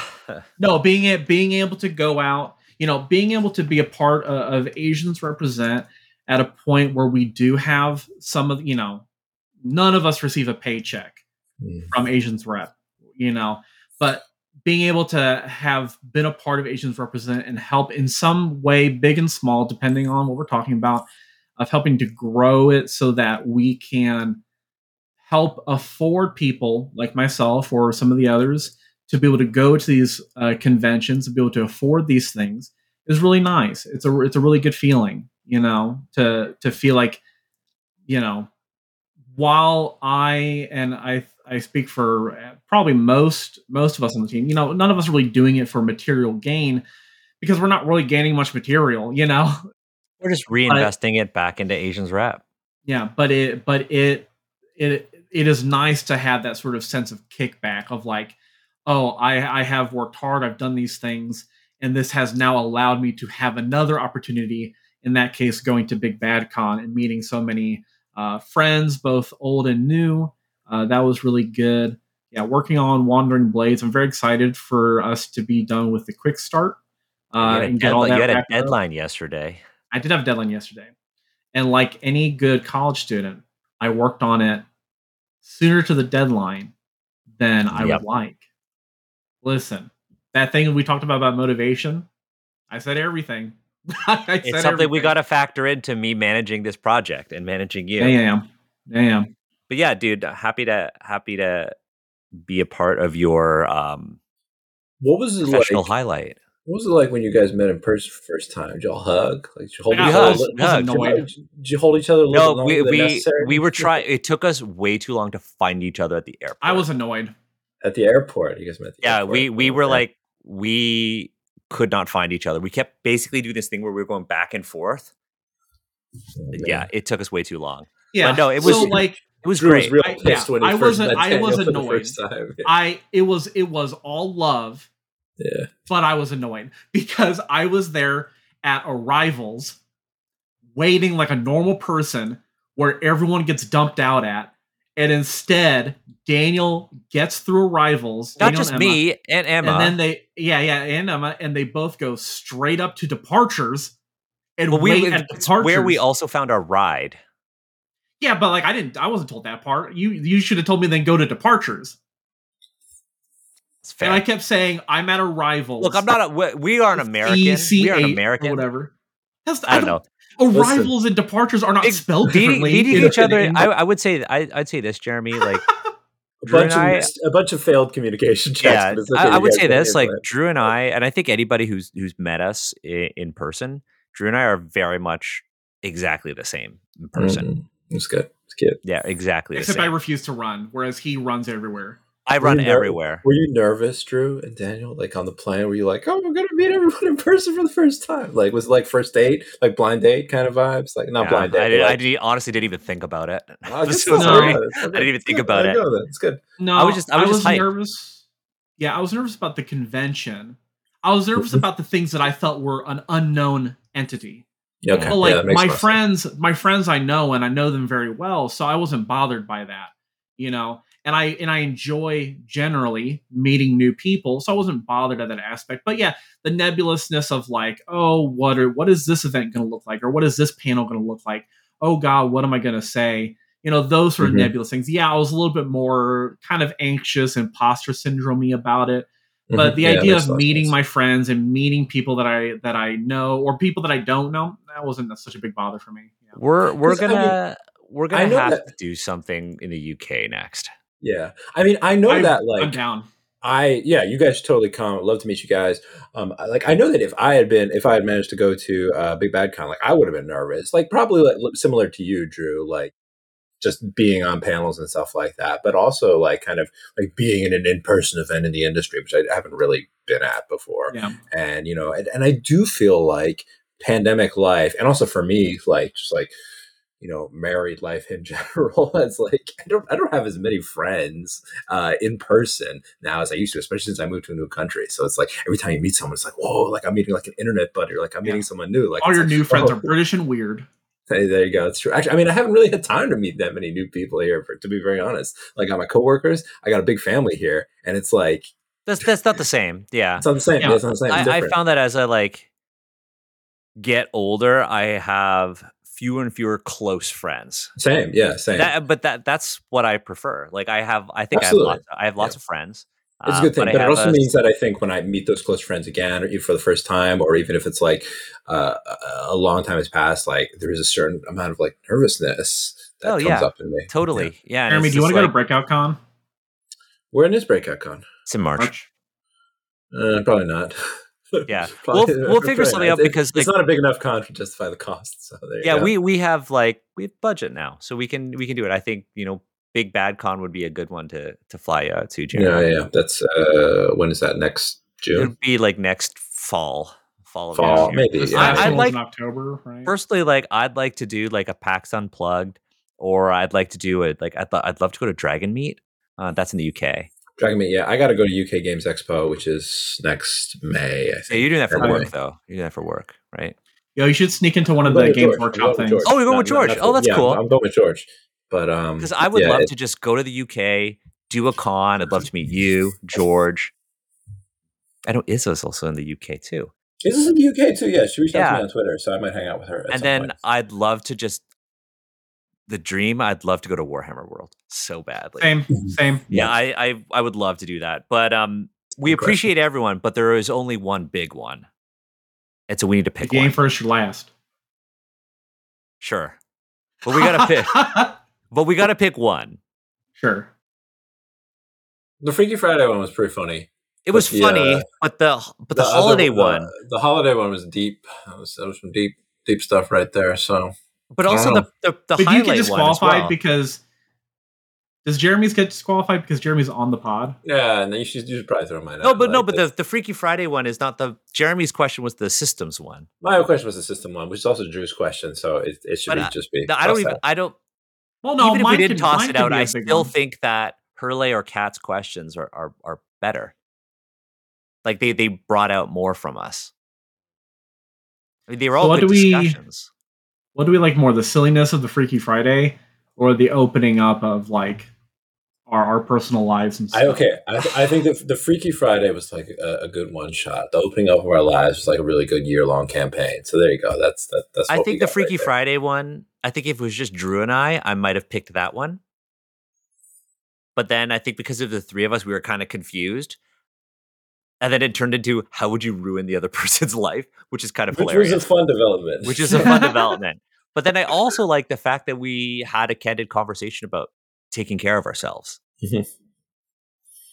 I honestly don't know, but we have a you know we have an odd number here. We can vote. yeah, I I vote taking care of ourselves. I think it, it's like uh close. It's very close there. I think I would pick Kat's question, not because Kat's a mod and I'm biased towards mods. Mm. But I would pick that question because I, I think it's something that we haven't we haven't been real on NDNP. Like you know we're ourselves, but I don't. You- think we're we- always fake. yeah i don't think we've had like a conversation like this on ndnp before and i think that is worth something in the conversation of who is the big one for this episode right because the because kat's question basically got us to take our content in an interesting direction Mm-hmm. what do you think we can Drew? turn this into uh we can to we can turn this uh, podcast into no dice, so many all problems. problems no dice no all dice, problems No dice, all problems. Where we just act as each other's therapists. Well, I mean- Just spill, but, spill well i think in in the last episode of ndnp didn't drew didn't we talk about doing a segment where people can submit like am i the asshole type things like oh i've got a I problem with my group that. Didn't we talk love about this, or did I did I dream that? Oh, um, like, no, they- we did. We did talk where I thought about we- that. where Yeah, they like submit it and you guys comment on whether they're the Yeah. asshole. Like, oh, like yeah, like that's we could we we've talked about this, didn't we? Like I, I swear we talked about doing like an anonymous forum where people can like not complain, Yeah, but talk like- about their problems at their tables, and then It's we like would what weigh Jake in. Johnson does with his new podcast. Like, Yeah. where he just him and his buddy just hang out and like they, people phone them up with questions and they just act like authorities and give them advice. But I think we could Yeah. do we could we could do that. We can we could say like it could be like an armchair GM sort of like segment or something. I love it. But like we could fun, we yeah, could do an fun. anonymous form and, and folks can submit like a whole thing and then we could have a backlog of them and we can just go through them. Yeah, we're we could do one armchair or two. anthropologists. Quanthropologist. We could do like we'll figure out a name for it, but but I think we could do that. Uh, Jeremy, what are your thoughts? You, you you seem to like that idea. I think it's cool. I mean, it's it's it's it's sort of like a, a TTRPG hotline kind of thing, um, offering interesting perspectives to people's queries. And I think sometimes relying on like Reddit to do that is probably not the best solution. So yeah, I think it would be fun. I, I, Yeah. I, I like. I it would. I you know, I would love to see some of the questions that people direct to you guys. I expect we'll see a lot of like interesting like my table's falling apart. How do I fix this? What do we do this? And Drew might say something something funny like, "Well, you just what you need is a butt plug, like right there." Yeah, that was was just- I, it's I would say that was the weird weird thing, but yeah. That scene is That's a so good good. one. It's so That's a good one. But I- uh, yeah, I I, think we could do it. some I sort of like it. advice, like uh some sort of like advice column. Uh, I think that'd be fun. But Drew, what, AC advice column. No, the AC roll roll a, roll roll a, AC check. AC check. AC check. AC AC check? No, not AC check. It'd be like hit your AC. No, uh, No. damage your AC. No, I don't know. Roll against AC. Flat footed. I don't know. mm, I, I don't know. you're just gonna make me talk about three point five. Touch AC. Touch. God, we'll we'll think of a name. If if anybody has an idea for a name for our, our anonymous, so we're still gonna have mail time. By the way, this just to be clear, we're still gonna have our pa- patron questions. We're still gonna have mail time, but we're gonna have a, an, a another segment that's just gonna be this anonymous mail time. We'll set up a form and, and everything. Gosh, GM THAC0. What? THAC0. THAC0. The honorable advice column, and then the O is just the zero is just part of the column. CO. The honorable honorable advice. I'm workshopping. I'm workshopping. I kind of like how it's like. Would we get in trouble if we did that? Uh, maybe. That's to yes. skirt the line. THAC0 is, is the name of an NPC in like Wild from the Witchlight. So Oh, I'm thinking about like the how armor used to work. Yeah, yeah, I know, I know, I know. But like, Oh, but also still, an they're NPC still name. using that. They're still using that term. Yeah. Like, okay. Yeah, regularly, and it was Yeah. most recently used in Wild Beyond the Witchlight. So We'll figure it out. We'll Whereas see. if- armor are like armor class, like AC, like you can't really. Uh, yeah, you really can't. copyright that. Armor class advice. like skill check Well, or like advice check. read the room. Read the room. Read the oh, read the room. yeah, read the room. or or perception check. No, maybe Perception check is fine. Perception. Perception check. Insight Yeah, but check. that's Insight check. 2D. Insight check. Insight check. Insight check. I think that's good. Insight check. Yeah. Empathy check. Just make up a skill. There should be an empathy skill. That'd be a cool skill. I like the name Insight check. Insight check is good. Yeah. Welcome Okay. to Insight Check, where you we answer your problems at your tables. Not Yeah, well. my, my we will. players Well, don't want me to use Oriental Adventures. It's like, dear Daniel Kwan, my players are convinced that you've destroyed D and D and won't let me run your adventure in Candlekeep Mysteries. What do I do? That's why we're the best award adjacent, sometimes giving podcast. Uh, yes. Yeah, I want I want to receive advice questions that are like that are good in the context of like I can riff off of them and make them kind of funny. Like give a Hmm. shitty bad answer yeah. uh, f- because it's funny, but Do then we also want them to- sometimes do give we always- actually good answers. I feel like we should have one bad answer and one good answer. Listen, I'll, listen. I, I will probably open up all of my answers with making them into an absolute joke, and then eventually wrap around to like the actual answer, my actual opinion. Love it. Love it. Oh, Jeremy, I too. know you just That's like how I do just- most things. Anyway, I think Jeremy wants to be back on NDNP. I mean, I, I'm I'd always be happy to jump back on like whenever you guys feel like it because this is fun. But we we do have to before we get too far into this insight check segment. We need to to name a big one. Jeremy and I That's- both that's- voted for Kat's holiday question. Oh yeah, yeah. I, I think okay. it's, that's So Technically, based it on is the the merits winner. of democracy, But Drew, we I want to know what what you- what you would have picked. No, I would have picked that as well. I think it's good to be open and Yeah. honest. Kat, know? you are the big one. Ah, if we need a soundboard thing for that next time. the big one. but, but yeah, really, really happy that you joined us, Jeremy, for this very long episode of NDNP. Uh, We got deep. time for that. We got deep got in the deep. weeds. Do we want to call it Daniel and Drew get deep with Jeremy? yeah, Da- Daniel and Drew get real deep with Jeremy. get deep with Jeremy, or is it? well, I- or I originally wrote- based on the Freaky Friday question, we could say Freaky. Drew and Daniel are in each other. No, no, but but it always has to be Daniel and Drew. It's Daniel, and Drew. and Drew are in each other with Jeremy. Daniel and Drew. I'm gonna do Daniel and Drew get deep with Jeremy. Daniel and Drew get deep with Jeremy. I think is the is is what producer Daniel would say, or we could say Daniel and Drew get freaky. No, no. Daniel, Daniel and Drew saw swap Jeremy bodies. from across the bar. Saw Jeremy from across the bar. Really liked his vibe. And really like this vibe. Oh man. But that said, th- yeah, thank you, Jeremy, for for joining us for this episode of Thank you, buddy. NDNP. This was a lot of fun. the best, we'll say it again, NDNP, the best award adjacent, sometimes gaming podcast on the One Shot Network.